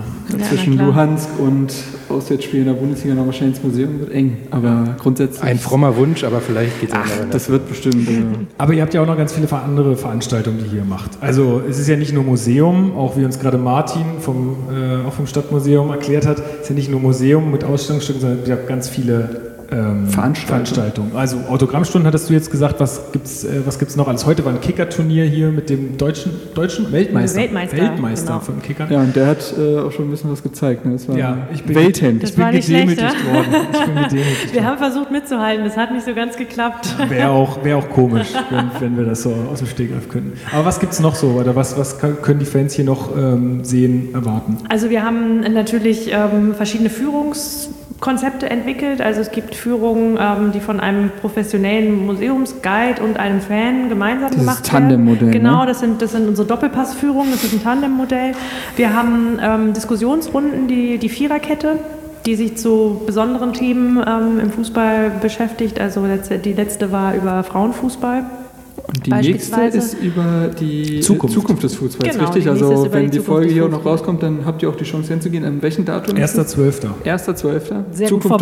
Zukunft des Fußballs. Also wer wissen will, was nach dem Videoschiedsrichter kommt. Genau, der kann dahin gehen und geht vorher bei uns noch mal kurz ins 3. OG, wo wir uns ja auch mit der Frage nach der Zukunft des Fußballs beschäftigen. Und das sind Themen, die wir haben. Wir haben auch eine Kooperation mit dem Filmfestival 11 mm. Mhm. Da haben wir immer besondere Filme, die wir gezeigt haben oder beziehungsweise Kurzfilme aus dem Fußballmilieu, die sind beim ersten Mal gelaufen. Und fällt dir noch was ein? Nee, das war es eigentlich. Also genau. Auch die Augen offen halten beim Babylon-Filmprogramm, denn das 11mm, genau. Die 11mm-Kooperation läuft immer am Babylon, also wer da unterwegs ist. Da waren wir beide letztens in einer anderen Veranstaltung extrem schön. Also das hat was ganz Eigenes auf jeden Fall. Ja. Und da tauchen dann auch mal Ex-Spieler auf, auch jetzt wieder am 19. November, Ete Bär nochmal zu Gast. Ach Mensch, ja. Also wir versuchen echt jede Woche noch was loszumachen, um auch denen, die schon hier waren, nochmal zu sagen, es lohnt sich nochmal wiederzukommen, es lohnt sich nochmal zu einer Veranstaltung zu kommen. Ja, also ich werde auf jeden Fall nochmal herkommen, weil, also ich meine, eure Führung war schon klasse, aber wie Markus schon sagte, dann jetzt nochmal alles sich durchzulesen, das nochmal genauer anzugucken. Den Zähler zum Beispiel habe ich jetzt gar nicht so genau gesehen, würde ich mir einfach alles gerne nochmal angucken. Also an alle Hörer, die jetzt auch mit dem Gedanken spielen, hierher zu kommen, nehmt euch ruhig Zeit mit. Ganz ehrlich, und die paar Taler, die man hier ausgibt, das ist ja wirklich wert. Also erstmal voll im Ernst, es ist jetzt keine Werbung, Schleimerei oder so, aber für den Preis kriegt man hier wirklich was. Also und wie gesagt, unter 18, wenn ich es richtig gesehen habe, zahlt man sogar gar nichts. Also da wir auch ein paar jüngere Zuschauer, glaube ich, oder Zuhörer erreichen, ihr zahlt gar nichts, ihr könnt hier umsonst rein und dann nochmal in der Familie Werbung machen. Also Lukas hat es ja schon gesagt, ich würde mich da anschließen, die Führung, die wir hatten, war großartig. Die könnt ihr nicht jedem liefern, die haben wir jetzt exklusiv bekommen, da sind wir sehr dankbar drüber, aber bin ziemlich begeistert. So. Und man denkt, man ist Hertha-Fan und kennt sich aus und so und wird dann eines eindeutig Besseren belehrt. Also viele Dinge waren mir so nicht bewusst, immer nur so ein bisschen angerissen, wusste ich Dinge, überhaupt die Plumpe und diese Wörter, die einem immer wieder im Hertha-Kosmos erreichen, aber das hier so mal geballt zu sehen, ist schon sehr beeindruckend, ja. Ja, wie ist denn das sonst mit den Eintrittspreisen? Ich glaube, wenn man Mitglied ist, bekommt man Ermäßigungen. Genau, also Hertha-Mitglieder kommen für 4 Euro rein. Dauerkarteninhaber auch? Dauerkarteninhaber auch, ja, genau. Und der reguläre Eintritt liegt bei 6 Euro. Mhm. Also wie gesagt, aber ich würde jetzt, was würdet ihr so veranschlagen, wenn man sich wirklich für alles gut Zeit nehmen will? Da braucht man schon... Also seine 90 Minuten braucht man an jedem Fall. Auf jeden Fall. Das reicht ja. Vielleicht noch ein bisschen Nachspielzeit, ja klar. Also eine Ausstellung, das ist natürlich, da sind mal wahnsinnig viele Sachen und man kann auch in den meisten Fällen sich nicht alles angucken. Man muss sich auch nicht immer alles angucken, aber wenn man wahrscheinlich alles sehen will, dann braucht man seine 2 Stunden und so kann man aber auch in einer Dreiviertelstunde durchgehen. Das muss einfach jeder selber für sich sehen, wie viel er sich auch selber zumutet. Und dafür habt ihr auch die verschiedenen Schwerpunkte, richtig? Genau. Also Hertha in der Zeit der Mauertrennung, die Geschichte von Horwitz als Mannschaftsarzt von Hertha, also auch in Zeit Hertha unterm Hakenkreuz und all solche Dinge. Also man kann hier sich auch so sein Interessensgebiet raussuchen, wenn man will. Genau. Ja, aber ich würde sagen, man kann hier einen guten Vormittag oder einen guten Nachmittag auf jeden Fall verbringen. Die Öffnungszeiten sind immer bis 18 Uhr oder gibt es auch längere Tage für die Leute, die arbeiten? Wir sind von dienstags bis sonntags da. Mhm. Das heißt, montags ist der Schließtag, normalerweise von 10 bis 18 Uhr. Und am Mittwoch sind wir sogar bis 20 Uhr da, von 12 bis 20 Uhr. Also Mittwoch ist der lange Tag. Mhm. Und vielleicht nochmal kurz zu den Inhalten. Es lohnt sich auf jeden Fall, den Katalog mitzunehmen für 4 Euro extra. Also man ist mit maximal einem Zehner dabei und da nochmal durchzublättern und zu sagen, okay, das will ich nochmal genauer wissen und wieder gucken. Mhm. Also, ja. Gibt auch so Hörstationen und so Videos, also es ist nicht alles nur irgendwelche verstaubten Wimpel oder wenn jetzt irgendjemand sagt, interessiert mich alles nicht, das ist mir irgendwie alles zu statisch, also es gibt auch viele Videos mit sehr viel Medien. Genau, richtig, also im letzten Raum oder wo es dann ein bisschen mehr in die Neuzeit geht, ist es natürlich mehr, ist ja klar, weil es von damals noch nicht so viel Ton oder Bildaufnahmen gab, aber auch von da gibt es Spielszenen, die gezeigt werden, also wirklich. Und wenn man sehen wollte, wie Hertha zum Meister wurde 1930, mit welchen technischen Mitteln, wie filigran die Fußballer damals waren, da kann sich das tatsächlich mal angucken. Ist ein kleiner Unterschied zu heute. Also wenn ihr heute irgendwie einen Alexander Esswein runtermacht, dann guckt euch Esswein, wie das damals aussah. Ja, jetzt kann man ja auch mal ganz offen ansprechen, oder wurde mir auch gesagt, die Ausstellung ist nicht überlaufen. Das heißt, wir machen das ja jetzt auch hier einfach aus dem Interesse, dass einfach viele Fans sich auch nochmal mit dem Thema beschäftigen. Was glaubt ihr, dass das einfach das Museum nicht mehr so State of the Art ist oder was? Das ist mir zu pessimistisch und das darf ich auch nicht sagen, wenn ich im Museum arbeite.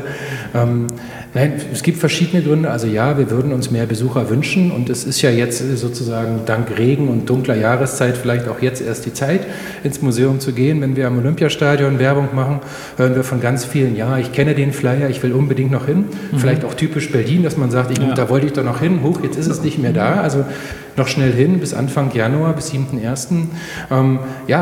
Ich meine, wir sind hier in Mitte, der Fan hat vielleicht andere Orte, die er mit seiner Liebe zu Hertha verbindet, die die Kneipe und das Olympiastadion.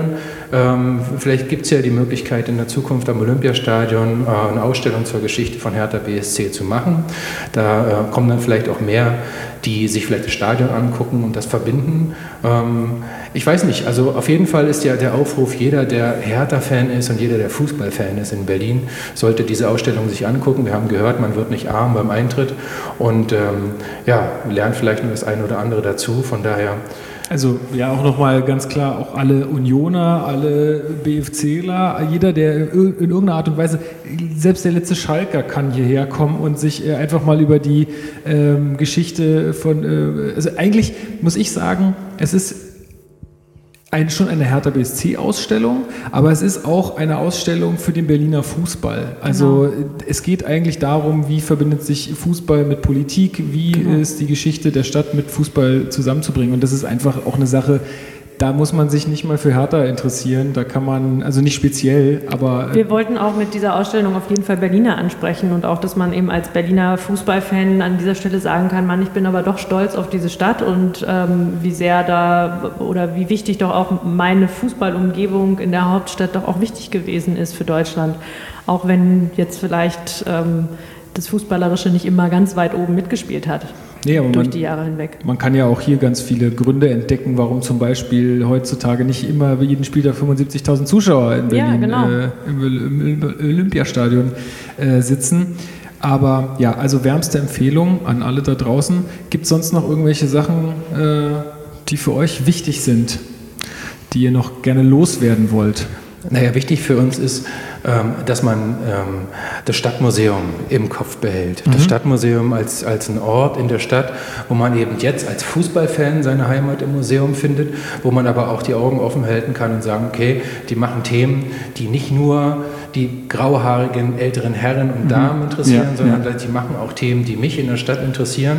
Von daher die Augen offen halten nach der nächsten Ausstellung im Stadtmuseum. Mehrere Standorte. Genau. Im Märkischen Museum, direkt an der Janowitzbrücke, 5 Standorte.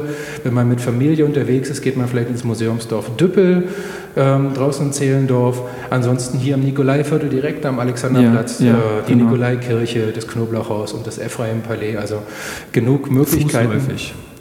Fußläufig, also wer wirklich in die U2 springt oder in die Stadtbahn, ist sofort hier. Von daher einfach die Augen offen halten, zu Hauptstadtfußball kommen, aber auch immer mal wieder sonst am Stadtmuseum denken. Ja, auf jeden Fall. Jetzt fällt mir gerade noch ein, wir müssen noch mal kurz über den letzten Raum reden. Oh ja, stimmt. Ihr hattet uns die Aufgabe gegeben, wir sollten alleine nach eurer Führung noch mal in den letzten Raum gehen, wo Hertha sich selber ein bisschen austoben konnte, ist das richtig so formuliert? Also wo sie einfach selber einen Raum gestalten konnten. Ja. Und da soll es halt quasi um die Zukunft gehen, alles andere war ja mehr Geschichte und Hertha versucht ja jetzt mehr mit ihrem Marketing auch auf die Zukunft von Hertha BSC oder des Fußballs Zukunft, ja. Genau. Abzuzielen. Ja, also ich fand, ehrlich gesagt, das ist mein Podcast, ich kann nur sagen, was ich will. Ich fand das am Anfang schöner. Also ich fand es ein bisschen leer, den letzten Raum. Mein Gott, so viel Zukunft gibt es ja noch nicht. Da sind also für die... Sehr viel Vorstellungskraft ist auf jeden Fall gefordert. Ja, also es sind bei so Hologramme von der Meisterschale und vom Pokal. Und ein LED-Schal, auf dem steht Meisterschaft 2024. Ja, sehr ambitioniert. In der Mitte haben wir dann den großen Bildschirm, auf dem dann 11 Thesen zur Entwicklung des Fußballs, wie er sich gestalten könnte, stehen und dann kann man da seine Daumen hoch und runter geben, ob man denn glaubt, ob das doch so stattfindet oder nicht. Also wir haben so lange über Punkte diskutiert, dass das Ding wieder zum Anfang gesprungen ist und wir das Ganze nochmal neu machen mussten. Dann mal die Zeit verlängern. Das ist ja auch wieder das Interessante. Also wir wollen ja natürlich auch in dieser Ausstellung eine Ausstellung machen, wo man gemeinsam hingeht. Also das war zum Beispiel ja auch ein ganz wichtiger Punkt für uns, dass es keinen Audioguide gibt, weil wir nicht wollten, dass die Leute alleine mit sich und ihrem Audioguide in die Ausstellung gehen, sondern wir wollten, dass man sich unterhält über Themen und dass man auch diskutiert. Und das finde ich jetzt total schön, dass ihr das gerade sagt, dass ihr das da oben gemacht habt, weil das sind ja gerade diese Themen, über die auch wahnsinnig viel diskutiert wird jetzt aktuell. Und für uns Ausstellungsmacher und Kuratoren ist es natürlich immer einfacher, über die Vergangenheit zu reden, weil wir können sagen, das war wichtig, das war wichtig. Wir wissen nicht, was in der Zukunft wichtig ist. Wir wissen ja meistens nicht, was jetzt gerade in der Gegenwart oder in den letzten 10 Jahren irgendwie, was sich dann wirklich als wichtig herausstellen wird. Ja. Und deswegen ist es auch nicht leicht für uns gewesen, so einen Zukunftsblick zu wagen, weil Natürlich kann man jetzt irgendwie sagen, wir werden irgendwie in 10 Jahren alle mit Virtual Reality Brillen im Stadion sitzen oder ich sitze irgendwie in meinem Wohnzimmer und setze mir meine Brille auf und dann steht Ronaldo vor mir und schießt das Tor oder weiß ich nicht was. Das sind ja alles irgendwie Ideen, die kann man haben, aber die Frage ist ja auch, wo ist denn eigentlich so die gesellschaftliche und politische Dimension vielleicht auch von solchen Fragestellungen? Und das haben wir eben versucht mit diesem, es ist ja kein Quiz, aber mit dieser Umfrage auch ein bisschen rauszukitzeln und ich bin gerade ganz positiv und begeistert davon, dass das offensichtlich funktioniert hat, dass ihr da so drüber diskutiert habt. Ja, viele Sachen davon, finde ich, sind auf jeden Fall vorstellbar, aber auf keinen Fall in naher Zukunft. Also da gab es ja, also am Anfang, man sieht dann auch immer, nachdem man die Frage beantwortet hat, sieht man ja auch immer, wie viele Leute gerankt haben. Ganz spannend fand ich am Anfang war immer, nee, wird es nicht geben, wird auf keinen Fall kommen, sowas gibt es nicht. Und dann irgendwann später war es dann schon mal so, Hologramme bei Auswärtsfahrten, wenn ich da nicht mitfahren kann in einem eigenen Stein, könnte schon sein. Oder vielleicht sind es ja auch Wunschvorstellungen, die Leute sich gerne wünschen würden. Ne? Absolut spannendes Thema. Also wen das interessiert, 1.12. kommt hierher. Da die Überleitung, diskutiert mit, wer wird da, also ihr habt es vorhin, glaube ich, schon mal gesagt, ne? Wer wird da zu Gast sein? Am 1.12. wissen wir noch nicht, weil die Auswertung dieser Station da oben uns die Themen vorgeben wird. Also wir gucken, welche Themen, wir werden uns vielleicht nächste Woche nochmal die Auswertung angucken und dann, welche Themen sind ganz besonders kontrovers diskutiert worden, wo gibt es 50% Zustimmung, 50% Ablehnung und danach richten wir dann den 1.12. aus. Also es ist tatsächlich der Versuch zu sagen, okay, es geht nicht darum, dass wir unsere Zukunftsvision diskutieren am 1.12., sondern wir wollen das aufgreifen, was die Fans, die da oben mitgemacht haben, am meisten bewegt haben. Deswegen muss man sich überraschen lassen, wer zu dem einen oder anderen Thema da sitzt. Aber es wird wie immer eine bunte Runde und ja, diese Thesen laden dann ein, darüber nachzudenken, wie sieht der Fan der Zukunft aus, wie sieht der Fußball der Zukunft aus. Schön, sehr gut. Also wenn es jetzt von eurer Seite nichts mehr gibt, dann bedanke ich mich ganz, ganz herzlich, dass ihr euch so viel Zeit genommen habt für uns. Gerne. Nicht selbstverständlich. Also und ich kann nur nochmal sagen, das war für mich nochmal ganz andere Dimensionen eröffnet. Ich muss auf jeden Fall nochmal wiederkommen und an alle da draußen, schaut mal vorbei, es kostet nicht viel, zu teuer ist noch nicht mal eine Eintrittskarte ins Stadion. Oder ist weniger teuer als die Eintrittskarte ins Stadion. Hier könnt ihr mehr als 90 Minuten verbringen. Und ihr müsst euch nicht aufregen. Genau, und es gibt Fußballsatt. Genau. Und man lernt einfach nochmal super viel. Und wie du schon sagtest, man kann sich rauspicken, was man will. Man muss nicht alles sehen. Und es gibt auch Gelegenheiten zum Sitzen. Also man muss nicht die ganze Zeit stehen oder so. Vielleicht auch generationenübergreifend hierher kommen. Ich glaube, das kann auch total spannend sein, wenn man vielleicht mit seinem Opa hierher gehen kann, der nochmal ganz andere Dinge erzählen kann auch dazu. Selbst wenn der jetzt kein Hertha-Fan war, aber der hat ja natürlich ganz andere Aspekte aus der Zeit nochmal miterlebt. Also da gibt es super viele Möglichkeiten und es ist, glaube ich, super spannend. Ja, und wenn ihr hier seid, dann sagt uns, wie es euch gefallen hat bei Facebook und Twitter. Genau. Hashtag Hauptstadtfußball. Teilt das auf jeden Fall. Wir unterstützen. Wir werden alles geben, das noch ein bisschen zu verbrennen. Ne? Auf jeden Fall. Jetzt wissen wir ja, wofür wir es tun. Das habt ihr euch auf jeden Fall verdient. Ja. Vielen Dank. Gut, dann vielen Dank euch und dann sehen wir uns beim nächsten Mal hier, wenn ich hier bin. Und wenn ihr zufällig auch da seid. Ihr seid ja nicht immer vor Ort. Wir nicht immer, aber manchmal. Gut, also Dankeschön. Bis dann. Ciao. So. Da sind wir wieder.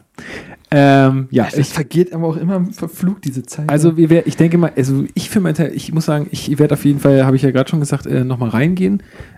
Und ich denke mal, ich werde auch auf jeden Fall nochmal immer mal wieder darauf zurückkommen, weil ich glaube, man lernt da einfach was für sein Hertha-Fan-Dasein, was dazu, und da wird man immer wieder mal eben, und das ist ja auch einmalig. Also ist ja nicht so, dass diese Ausstellung in einem Jahr wieder da steht, sondern ihr habt jetzt richtig die einmalige Chance, da reinzugehen. Genau. Das ist richtig gutes Marketing. Das ist der Claim. Das ist richtig gutes Marketing. Das ist der Claim. Sollte in die Werbung gehen.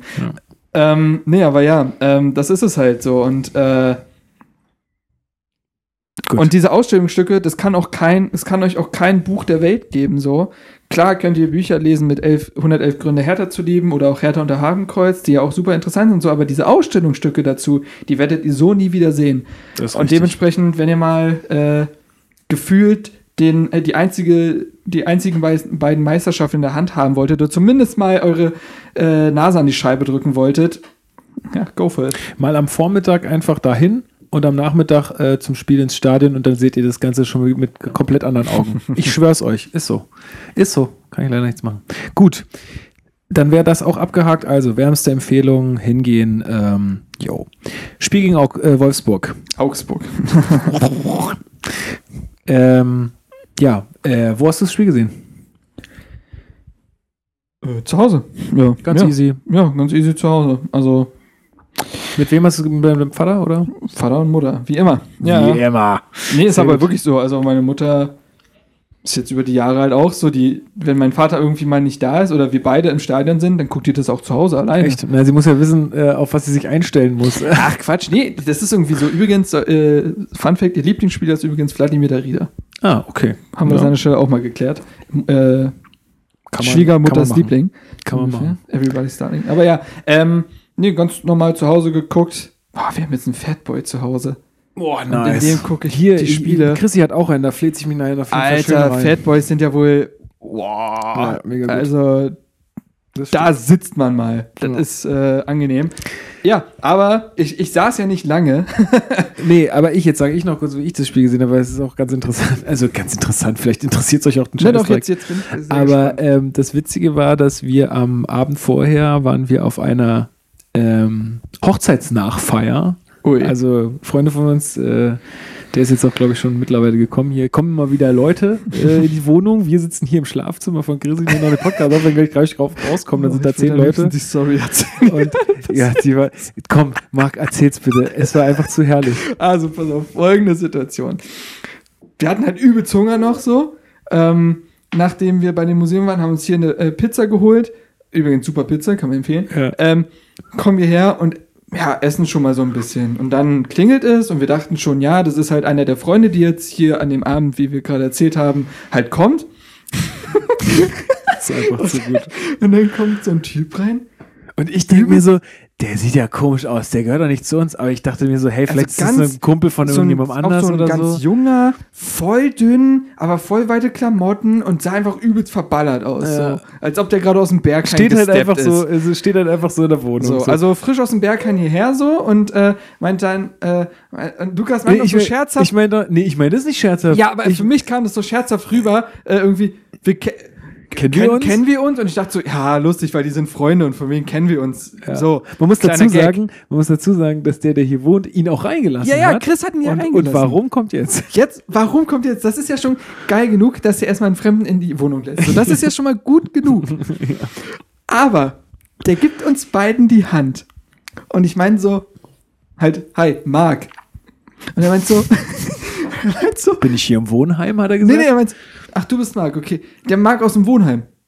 Ich so, hä? Na, der aus dem... Nee. Na, ist hier nicht... Und er guckt so auf sein Handy, als ob da irgendwie eine Adresse steht oder so. Na, ist hier nicht das Wohnheim? Wie so, nee. Ja, dann bin ich hier falsch. Das war einfach wie geil ist das denn, dass der nicht nur verballert hier in eine falsche Wohnung gekommen ist, hier sogar reingelassen wurde, sondern dass der nach einem Marc sucht und ich hier bin. Genau, und dass ein Marc halt auch in der Wohnung sitzt. Halt hammergeil.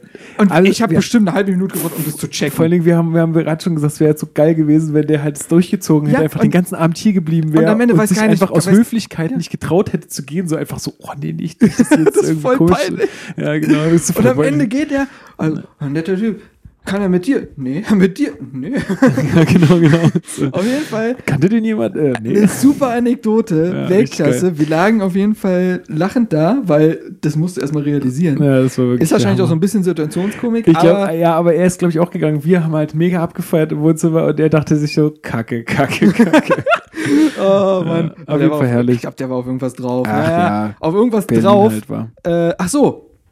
Ich wollte jetzt wieder eine gekonnte Überleitung zu Spiel. Du hast aber immer noch nicht erzählt, genau. Von wegen, du warst auf einer Hochzeitsnachfeier. Richtig, Hochzeitsnachfeier. Und jetzt kann man sich ja vorstellen, viele junge Leute, viel Alkohol. Es ging uns am nächsten Tag nicht. Sorry, aber junge Leute? Ja, Entschuldigung. Ich relativiere das immer. Ich gucke immer, meine Benchmark ist Damenwahl und dann gucke ich und dann bin ich jung. Ja, okay, also Fötus. Nee, auf jeden Fall kann man sich ja vorstellen, viel Alkohol geflossen und am nächsten Tag ging es uns jetzt nicht ganz so gut, beziehungsweise es ging schon gut, aber wir waren halt jetzt nicht ganz so auf dem Damm. Auf jeden Fall mussten wir dann noch, oder wollten wir, oder sind wir gegangen zum Geburtstag meiner Tante und meine Freundin hat dann übelst Kopfschmerzen bekommen. Klassiker, ne? Ich meine, wenn du nicht geschlafen hast und sie ist halt Migräne gebeutelt und so, du kennst das. Mhm. Auf jeden Fall, sie hat dann so Migränefleisch bekommen und dann sind wir halt nach Hause. Sie hat sich ins Bett gelegt und dann habe ich gesagt, ja komm, dann gucke ich jetzt halt, dann lege ich mich neben dich und dann gucke ich halt das Spiel, weil ich hatte eh nicht so viel erwartet und so.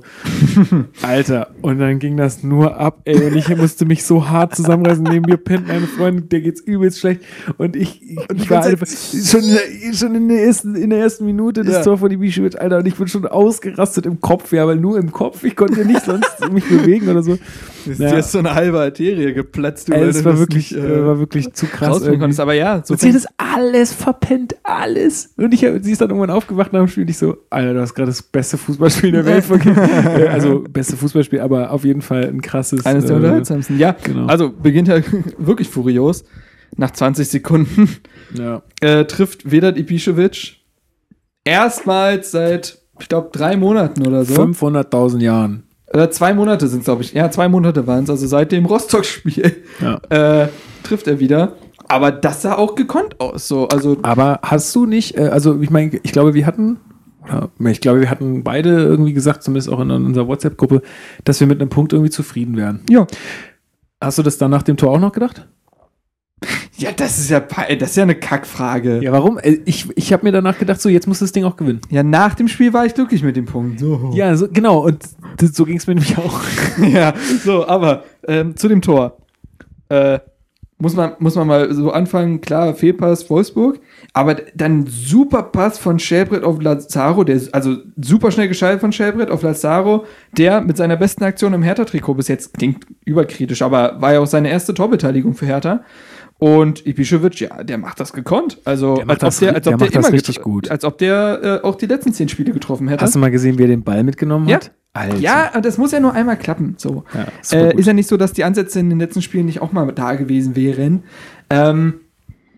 Gut, aber so führt Hertha nach 20 Sekunden. Und lässt sich dann auseinandernehmen. Also, ich habe echt gedacht, so, das kann nicht sein. Jetzt haben wir ja super angefangen. Jetzt können wir uns ja auch 45 Minuten ausruhen. So. Ja. Lass so mal ganz gechillt. Einfach aufhören, Fußball zu spielen. Und alle so, ja, klingt eigentlich nach einem soliden Plan. Klingt super. Lehnen wir uns mal zurück, so. Ja, und dann kommt... ich habe es mir aufgeschrieben, das hat man ja auch in jeder Zusammenfassung gehört, aber dann sind noch 7 Tore gefallen und nur 5 davon haben gezählt. Also ich meine, ihr habt es ja alle gesehen wahrscheinlich, aber erstes Ding halt, das erste 1:1, ich muss ehrlich sagen, ich will mich damit jetzt auch gar nicht rühmen oder so, aber ich habe bei beiden Toren habe ich gesagt, abseits. Ich habe es eigentlich gleich gesehen, oder zumindest, ich hab nicht gesagt abseits und das ist auf jeden Fall so, aber ich habe gedacht so, war das nicht abseits? Ja, also nee, also bei dem ersten Ausgleich dachte ich, also habe ich so, nach der ersten Zeitlupe sofort gesehen. Also, nach der ersten Zeitlupe sofort gesehen klingt auch ein bisschen widersprüchlich, aber naja, und das zweite war das mit Dejaga. Nee, Dejaga wollte ich schon sagen. Das ist auch, wie heißt der Vogel da? Muddy. Nee, und der andere, den er da angeschossen hat. Origi? Nein. Der mit diesen blondierten Haaren da. Oh, den kennt man doch auch. Blondierte Haare. Na, halt so leicht blondiert. Die Davy, sorry. Ja. Slim Shady. Slim Shady, genau. In dem Fall. Nee, da hab ich mir auch gedacht, so, also wenn er ihn jetzt nicht unbedingt berührt hat, verdeckt er ihm die Sicht und wird damit aktiv. Ja, also wir können ja mal kurz sagen, also ja genau, die beiden Tore wurden auch, und das muss man ja auch wirklich sagen, das war ein Top-Tag für einen Videobeweis. Aber gut. Da hat alles funktioniert, also da haben beide Entscheidungen waren vollkommen richtig und es ging, finde ich auch, es hat nicht 3 Jahre gedauert. Das einzige Problem, was halt immer noch da ist, im Stadion ist es scheiße. Das wird im Stadion einfach null kommuniziert. Da sollten sie es wie im Football machen. Da ist es auch so, der Schiri wirft eine Flag und dann wird oben angezeigt, was jetzt gerade los ist. So. Und warum geht das im Fußball nicht? Das geht. Das müssen die noch machen. So, aber das ist halt schwierig. Du sitzt dann oder stehst im Stadion und denkst dir, ja. Und dann laufen plötzlich alle wieder irgendwie zur Mittellinie und denkst, okay. So, also das ist halt scheiße, aber ansonsten, so rein von der Entscheidung her war es super. Her war es perfekt. So, ja, und, also auch da bei dem zweiten Ding, wo einfach die Davy den Ball dann noch berührt, oder wenn er ihn nicht berührt, dann steht er halt dem Torwart im Weg. So, und dementsprechend, man hat es gesehen, man hat schon gemerkt, dass Mali, der hat sich ja nicht ausufernd gefreut. Ich meine, klar, wenn du ein Tor aberkannt kriegst, dann bist du beim zweiten vielleicht schon mal skeptischer, aber gut, Mali sieht immer aus, als ob man ihm den Lolli geklaut hätte. Ja, aber du hast schon gemerkt, der weiß, dass da was nicht in Ordnung war. Ja, so. Klar. Ja. Aber ich hätte mich besonders beim ersten Ding, ich dachte so, nee, das kann jetzt nicht Brooks, nein, das kann jetzt nicht sein, ja, nein, der hat sich auch krass gefreut, ne? Ja. Ja, ich meine, ganz ehrlich, zu Recht. Ja, ich finde das immer so affig. Ja, ist auch affig, finde ich auch, aber ich finde es auch, also ich meine, manche machen das ja einfach aus Respekt, ja, aber ganz ehrlich, wenn er ausgepfiffen wird bei seiner Verabschiedung, dann kann er sich auch freuen, wenn er eben, also ey, gar kein böses Blut in dem Sinne, soll er machen, aber ja, ich dachte so, nee, ja. Das muss jetzt nicht sein.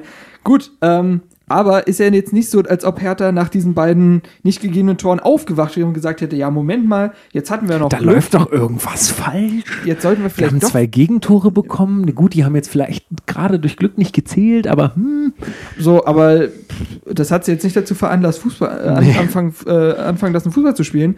Und 42. So, tatsächlicher Ausgleich.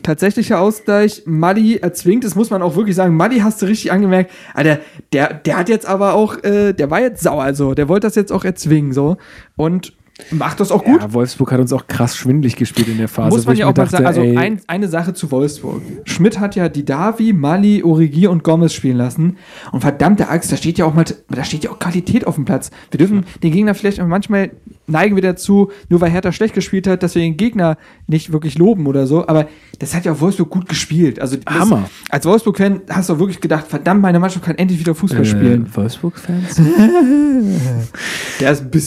Der ist einfach. Sorry, aber der liegt auf der Straße. Auf jeden Fall, ja, Ausgleich, und in der ersten Halbzeit, aber es war auch in der ersten Halbzeit der verschossene Elfmeter, ne? Auch das. Aber das war das vor dem Ausgleich? Nee, ne? War danach. Ach, das war noch, oder davor? War das nicht, haben wir nicht danach trotzdem noch geführt? Das war zwischen dem ersten und dem zweiten nicht gegebenen. Auf jeden Fall, genau. Elfmeter. Und da finde ich es komisch, dass Schelle kein Rot kriegt. Aber gibt es nicht mehr. Wie gibt es nicht mehr? Weil es eine Dreifachbestrafung wäre, gibt es nicht mehr. Ah. Ist abgeschafft diese Saison. Ah, richtig. Also kann ich jetzt mal alle aufklären. Geht nicht mehr. Richtig. Der kriegt keine Rote dafür. Aber vollkommen richtiger Elfmeter, frage mich bis heute, was der da gemacht hat. Und Gomez, ja, ich bin ja großer Gomez-Fan, ich immer dieses lustig machen über Gomez, aber ja, zweiten Elfmeter in Folge verschossen, uns hat's gefreut. Classic Gomez. Gegen die Latte, sodass er dann immer noch 1-0 führte, aber auch dann haben sie ja nicht angefangen, Fußball zu spielen. Aber gut, wir waren jetzt auch schon so weit, dass Gomez dann Ausgleich. Doch noch trifft. Und in der 44. Minute trifft Gomez dann zum 2-1. Gut, und ganz schönes hätte das nicht so viel gepasst, wenn der noch sich rausgedreht hätte. Ah, absolut, absolut. Aber tut er nicht. Und Hertha liegt dann zur Halbzeit völlig verdient. Völlig verdient. Hinten. Denn auch wenn man diese Tore dann letztendlich ja auch, wenn die auch regelkonform aberkannt wurden, hat man sie ja trotzdem irgendwo gefangen. Und diese Defensive war keine Defensive. Sie hat diesen Namen an diesem Tag nicht verdient. Hertha hat sich nur hinten reingestellt nach dem Tor. Und wir reden hier vom Tor in der 20. Sekunde. Bis zur 20. Sekunde lief alles super. Richtig geil gespielt. Ich fand übrigens, Ibišević war der beste Mann im ersten Durchgang, weil ich fand, der hat sich auch gut fallen lassen, und dann immer, wie man es eigentlich von ihm kennt, dass er den Ball nimmt und dann die Außen so bedient. Weißt du, wo er den Ball dann so rüberschlägt? Das kann der richtig gut. Hat er endlich mal wieder gemacht. Also in der ersten Halbzeit war das der Ibišević, den ich einfach sehen will. Ansonsten war das überhaupt keine Mannschaft, die ich sehen will. Und so liegt Hertha zur Halbzeit völlig verdient hinten. Und, aber schafft es in der 53. Minute den Ausgleich zu erzielen, und zwar nach einem Freistoß von Marvin Plattenhardt, Nationalmannschaftsmitglied, auf den Kopf von Karim Rekik. Also dazu muss man sagen, ohne Scheiß, es gibt, jetzt ohne Witz, ich musste das zeigen, jetzt, weil jetzt piept's wahrscheinlich hier gleich wieder. Es gibt eine App, die heißt Instant Buttons. Kann man sich mal. Oh nein, und da gibt's den Karim Rekik-Sound. Und da gibt's den Karim Rekik. Hä, wieso voll denn? Geil. Ist das eine niederländische App? Hä? Warte, jetzt müsst ihr mir das mal erklären. Ja, das ist halt eine App, wo jeder halt einfach seine Sounds reinmachen kann. Gut, also da gibt es auch noch mehr, da kann man hier, weiß ich nicht, da gibt es sogar die Hertha-Hymne. Weißt du, was ich cool fände? Da bleibst du komplett Halbzeit mit cool. Das finde ich gut. Das gibt's bestimmt auch. Auf jeden Fall können wir... Halt, stopp! Jawohl. Das bleibt dir alles so, wie es ist. Ob du hier bist oder und nicht. Und nicht. Auf jeden Fall. Wir sind abgeschwuft. Genau. Zu dem Tor kann man sagen, Plattenhardt hat jetzt schon so viele Tore vorbereitet wie in der gesamten letzten Saison. Hammer. Kleiner Side-Fact. Und Karim Rekik trifft das zweite Mal in Folge, nachdem er auch gegen Hamburg getroffen hat. Da war sogar ein ziemlich gleiches Ding, so eine Bogenlampe, die sich so ins Tor gesenkt hat. Aber geil gemacht. Und er hat sich gegen den gefühlt 20 Zentimeter größeren John Brooks durchgesetzt im Kopfballduell. Also, auch eine gute Geschichte. Wenn das nicht eine Metapher ist, ich lasse die mal so im Raum stehen. Ja, und so machen wir das 2-2. Keiner wusste so richtig, also verdient war es schon mal gar nicht, aber wir haben es angenommen. Scheiß drauf. Und 60. Minute für das 3-2, aber auch so, also das war ja so ein, man könnte wirklich sagen Bumstor, weil er trifft mit der Lende. Mit der Lende? Naja, oder so mit dem Bauch oder so, also der Origin nach einer Ecke, glaube ich. Ja. Oder auch noch ein Freistoß. Ich meine übrigens, dass der Origi ausgesprochen werden muss. Das ist ein Origi. Kein Origi. Okay, Origi. Ja, aber das Ding ist... Das war ja genau das, was du gesagt hast. Es war einfach keine Defensive an dem Tag da. Wirklich, Plattenhardt möchte ich eine dafür ballern. Das ist der Wahnsinn, was er da macht. Das musst du... Bitte guckt euch das alle nochmal an. Ihr könnt ja auf Bild, Fußball, Bundesliga und die ganzen Sachen gucken. Guckt euch an, was Plattenhardt bei der Ecke macht. Es gibt natürlich auch noch die Morgenpost und aber da kannst du keine Spielszenen gucken. So. Ja, aber wenn... Ja, gut. Es geht um die Spielszene. Und zwar musst du dir das so vorstellen... Plattenhardt hat Origi als Manndecker quasi. Und was macht Plattenhardt? Und das meine ich wirklich so, er schiebt ihn vor sich. Er schiebt ihn einfach vor sich so, von wegen, ach so, du willst, ja, okay, ja, hier hast du den Ball, so, ja. Okay. Aber steht man nicht als Verteidiger immer einen Schritt näher zum Tor? Ist das so? Sollte die Regel sein, aber in dem Fall dachte er sich, wir machen es einfach mal andersrum, mal gucken, was passiert. Soziales Experiment. Ist fehlgeschlagen, sodass Origi, wie du sagst, der muss ja nur noch dastehen, also da hat ja kein Fußball mehr zugehört. Das war wirklich, nee, ich meine es ernst, das ist eine absolute Frechheit, was der Plattenhardt gemacht hat. Übel. Und dann war ich eigentlich schon so weit, dass ich die Hoffnung aufgegeben hatte. Ich nicht. Ich dachte, in dem Spiel kann wirklich jegliche Scheiße noch passieren. Da kann alles passieren. Aber zum Ende hin können wir das Ding gewinnen, Lukas. Zwischendurch, ja klar, kam Selke dann noch, und Arne Maier kam, wichtig, für den verletzten Stark, der sich, glaube ich, in der ersten Halbzeit schon verletzte, der auch jetzt 3 Wochen circa ausfallen soll, habe ich gelesen. Irgendwie sowas in dem Dreh. Stocker, wissen wir jetzt ja auch schon, wird lange fehlen, muss operiert werden. Gut, dass der jetzt auch nach dem Luhansk-Spiel nicht mehr viel gespielt hätte, das wissen wir alle. Aber es ist ja trotzdem bitter, dass es ihn nach einer guten Leistung zurückwirft. Aber ja, mit Maier und Selke kommen 2 Spieler, die ja auch schon so gegen Freiburg kamen und dort für extrem viel Belebung gesorgt haben. Und das tun sie in dem Spiel halt auch. Ja, absolut. Ich wollte jetzt nur kurz was... jetzt bin ich hier auf dem Handy. Ich habe ein paar so Notizen auf dem Handy. Das ist diese Internetgeneration, kann absolut, ohne ihr Handy nicht mehr denken. Vor allem, ja, genau. Ich wollte jetzt, glaube ich, zum... Tor kommen. Zum 3-3. Ja. Ja, das hatten wir ja vorhin schon gesagt. Esswein wurde ja auch eingewechselt. Wir hatten das dritte Tor schon vorhin zumindest mal angeschnitten, wo ich gesagt hatte, dass Schellbrett mal den Maier macht. Genau. Also man kann aber kurz sagen, ich finde in der zweiten Halbzeit hat Hertha endlich Fußball gespielt. Da gab es auch mal Passstaffetten. Und ich fand es in der zweiten Halbzeit gar nicht so schlecht. Das war defensiv immer noch vage, brauchen wir nicht drüber reden. Aber ich fand es echt viel besser als die erste Halbzeit. Esswein hat sich ja auch ein paar Mal, glaube ich, getraut abzuziehen, was wir vorher in dem Spiel auch nicht hatten. Und ja, wie du sagst, dann kommt es halt zu der Szene, in der dann Selke und Schellbrett das wirklich großartig Selke hat machen. Glück, dass ihm der Ball wieder vor die Füße springt, aber er macht es dann trotzdem. Und geil, Mann, der Typ, dass der jetzt einfach so wichtige Tore auch schießt und so super, super nice einfach. Und dieser doppelte Doppelpass mit Schellbrett, wo er sich da vorbeischiebt. Schellbrett macht das großartig. Ja. Wie du sagst, Glück dann, dass Castells ihn dann vor ihn abprallen lässt. Aber das Glück ist mit den Tüchtigen. Ja, und Dardai sagt es ganz richtig, 3 Auswärtstore geschossen. Das hat man auch selten erlebt. Das ist richtig, ja. Das muss man tatsächlich sagen. Sehr, sehr positiv. Wenn ich mich an das Spiel gegen Mainz erinnere, dann... Genau. Es ist nun mal echt so, dass man vor der Partie gesagt hat, man ist mit einem Punkt zufrieden, dann muss man jetzt auch zufrieden sein.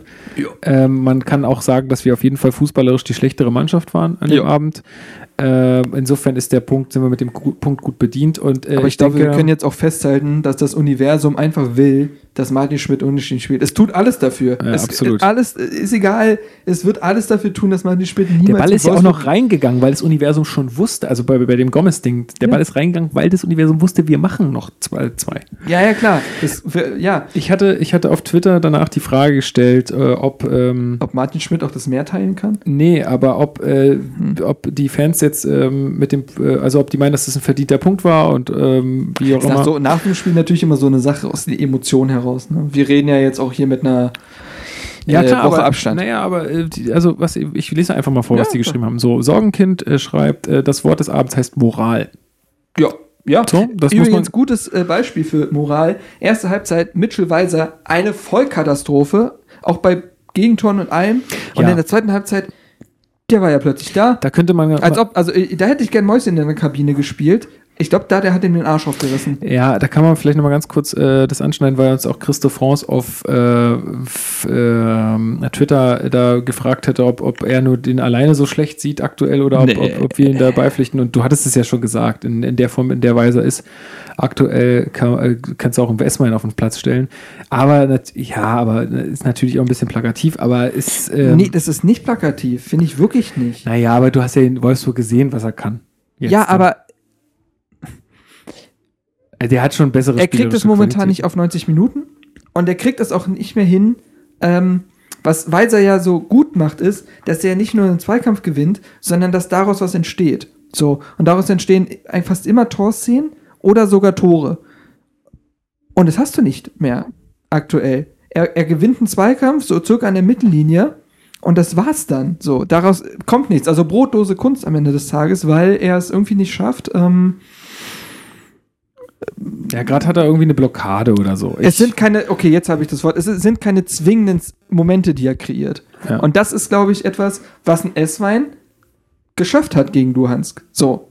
Und deswegen meine ich das nicht plakativ. Ich meine es wirklich so, dass Weiser momentan in einer massiven Formkrise ist, was ja passieren darf. Ja, absolut. Aber das darf besonders man jetzt auch nicht deswegen verteufeln oder so. Aber nach einer U21, wo er halt dann in ein Loch fällt und so, und da muss er jetzt auch ständig spielen.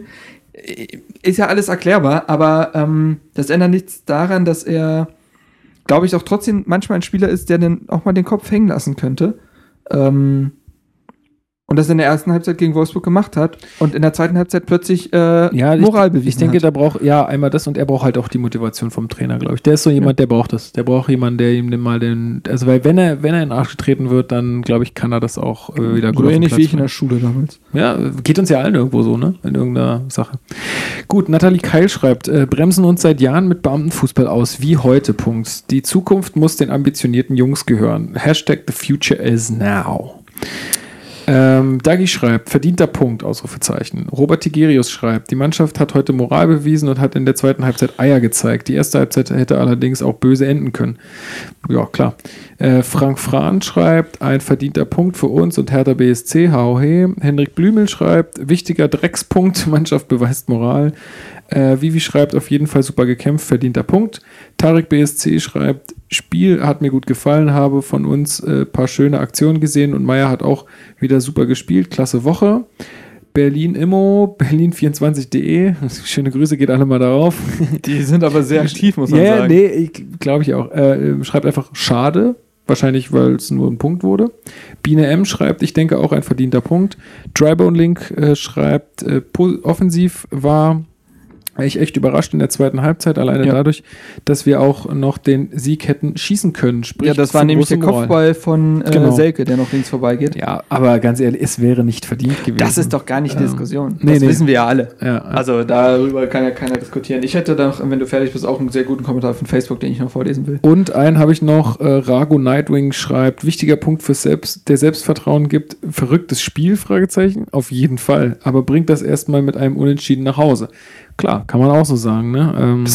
Aber es war auch so ein bisschen wie, nicht so verrückt, also verrückter, aber es war so ein bisschen wie das Spiel, das 2-3, was wir da in Wolfsburg gewonnen haben. Das war ja auch so ein völlig kaputtes Spiel, wo wir noch am Ende gewinnen. Weißt das du noch? Stimmt. Da warst du, glaube ich, genau. Da. Deswegen, nee, mein Bruder und mein Vater waren da. Aber also. Da kann man immer was erwarten jetzt in Wolfsburg, glaube ich. Genau.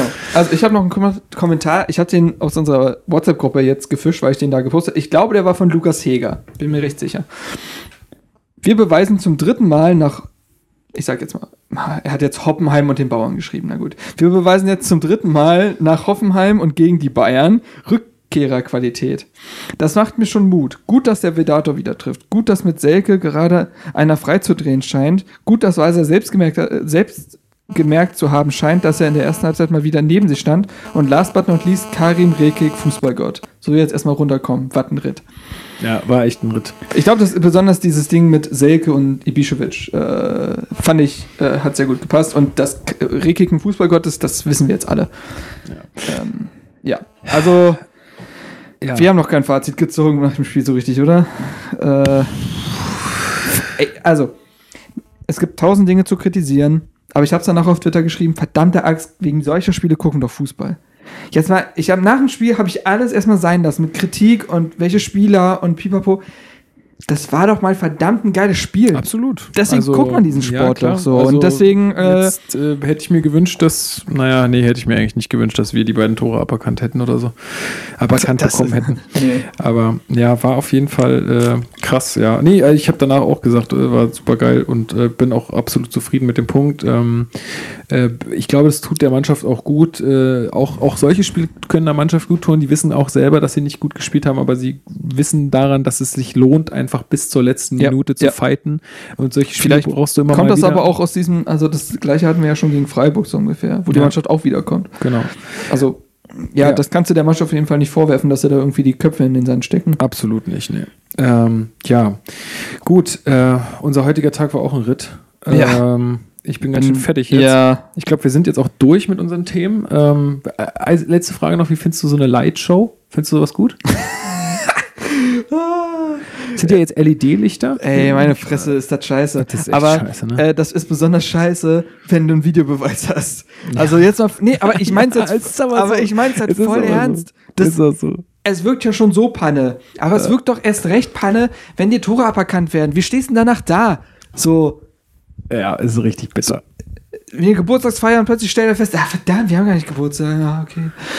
Es wirkt doch wirklich kacke. Also ich finde es, was ich ein bisschen stylisch finde, ist, wenn die Spieler einlaufen und auf die so ein Spotlight gerichtet ist. Und das finde ich, da kannst du drüber streiten. Aber eine Lichtershow zum Tor, Leute, wir sind hier nicht beim Basketball. Also irgendwo gibt es auch... Das gibt es selbst beim Basketball nicht. Stell mal vor, bei jedem Korb würden die dann die Lichtershow anschmeißen. Ja, gut. Aber also, du weißt ja, ich meine, aber in so einer Basketballarena wird ja noch mehr Action so gemacht. Ja, ja. Ich brauch's nicht. Also für den Event-Fan ist es halt schon, komm, Hertha baut eine Arena und macht das. Natürlich machen die das. Das machen die auf jeden Fall, wenn die Möglichkeit haben. Aber ich sag immer so, Leute, macht's das jetzt wirklich viel schlechter? Also, weil ich weiß einfach, dass viele sich darüber aufgeregt haben, dass sie gesagt haben, ja, und das wird jetzt ja immer mehr zum Event und die Tradition geht verloren. Ganz ehrlich, es macht doch das Spiel nicht kaputt. Ich bin weit davon entfernt, mich darüber aufzuregen. Ich habe mich ja jetzt eher darüber lustig gemacht. Ja. Boah, nö, ich will's nicht. Ja. Aber es ist noch weit weg von Anastasia Halbzeitshow. Auf jeden Fall. Also auf jeden Fall. Und GoPros am Bierglas. Und so. Ja, gut. Dann sind wir durch für heute. Ich hoffe, euch hat die Sendung wieder gefallen. Mir hat es auf jeden Fall viel Spaß gemacht. Wie gesagt, ein paar Eindrücke werden sich vielleicht immer mal wieder noch schildern lassen aus dem Museum. Ich werde auf jeden Fall nochmal hingehen. Dann werde ich vielleicht nochmal was erzählen darüber. Und ich kann an euch einfach nur appellieren, geht einfach hin. Das tut Hertha gut. Das tut wahrscheinlich euch als Hertha-Fans auch einfach gut, wenn ihr nochmal seht. Man fühlt sich einfach auch nochmal, einfach so, weiß ich nicht, nochmal tiefer reingesogen in das Ganze. Echt eine schöne Sache. Und überlegt euch das auch einfach, welches Zeichen ihr Hertha geben wollt, in Richtung sich mit seiner eigenen Geschichte auseinandersetzen, Richtung Vereinsmuseum oder sowas. Wenn da kein Schwein hingeht, dann wird sich Hertha auch denken, ja, Pustekuchen, dann machen wir sowas eh nicht. Interessiert ja keinen, ja. Also sendet da auch ein Zeichen an den Verein irgendwo, das finden wir. Und ja, das ist so. Jo. Möchte ich so stehen lassen. Gut, Dann bedanke ich mich ganz herzlich bei dir, dass du den weiten Weg auf dich genommen hast. Also wortwörtlich. Ist halt wirklich so. Wünsche euch allen da draußen einen schönen guten Abend, einen schönen Tag, einen schönen Morgen, eine gute Nacht, was auch immer. Und wann auch immer ihr das hört. Wir hören uns nach den nächsten beiden Spielen wieder oder halt wann ich Zeit habe. Fängt das jetzt gleich wieder mit einer englischen Woche an? Ich weiß es nicht. Wir spielen jetzt zu Hause in Gladbach. Ich denke jetzt gerade nicht dran. Ja. Gucken wir mal. Mhm. Das wird sich übrigens, Fun Fact, meine Hausverwaltung möchte die doppelte Bandbreite jetzt reinziehen. Geil, du kannst endlich wieder... ich habe bloß Angst davor, dass es so ein Ding wird, dass man jetzt erstmal 2 Wochen gar kein Internet mehr hat, weil dann irgendwelche Arbeiten dran gemacht werden. Aber ja, es soll passieren. Gut, Coming soon. Wir werden sehen. Es würde mich auf jeden Fall freuen, weil das ist kein Zustand. Ja, das ist allerdings wahr. Gut, nochmal an euch vielen Dank fürs Zuhören. Bleibt uns gewogen. Habt ihr eine gute Zeit und wir hören uns demnächst. Ja. Bis dann. Grüße gehen raus. Ciao. An dem schönen Strand der Spree, dort spielt Hertha BSC, der Berlin.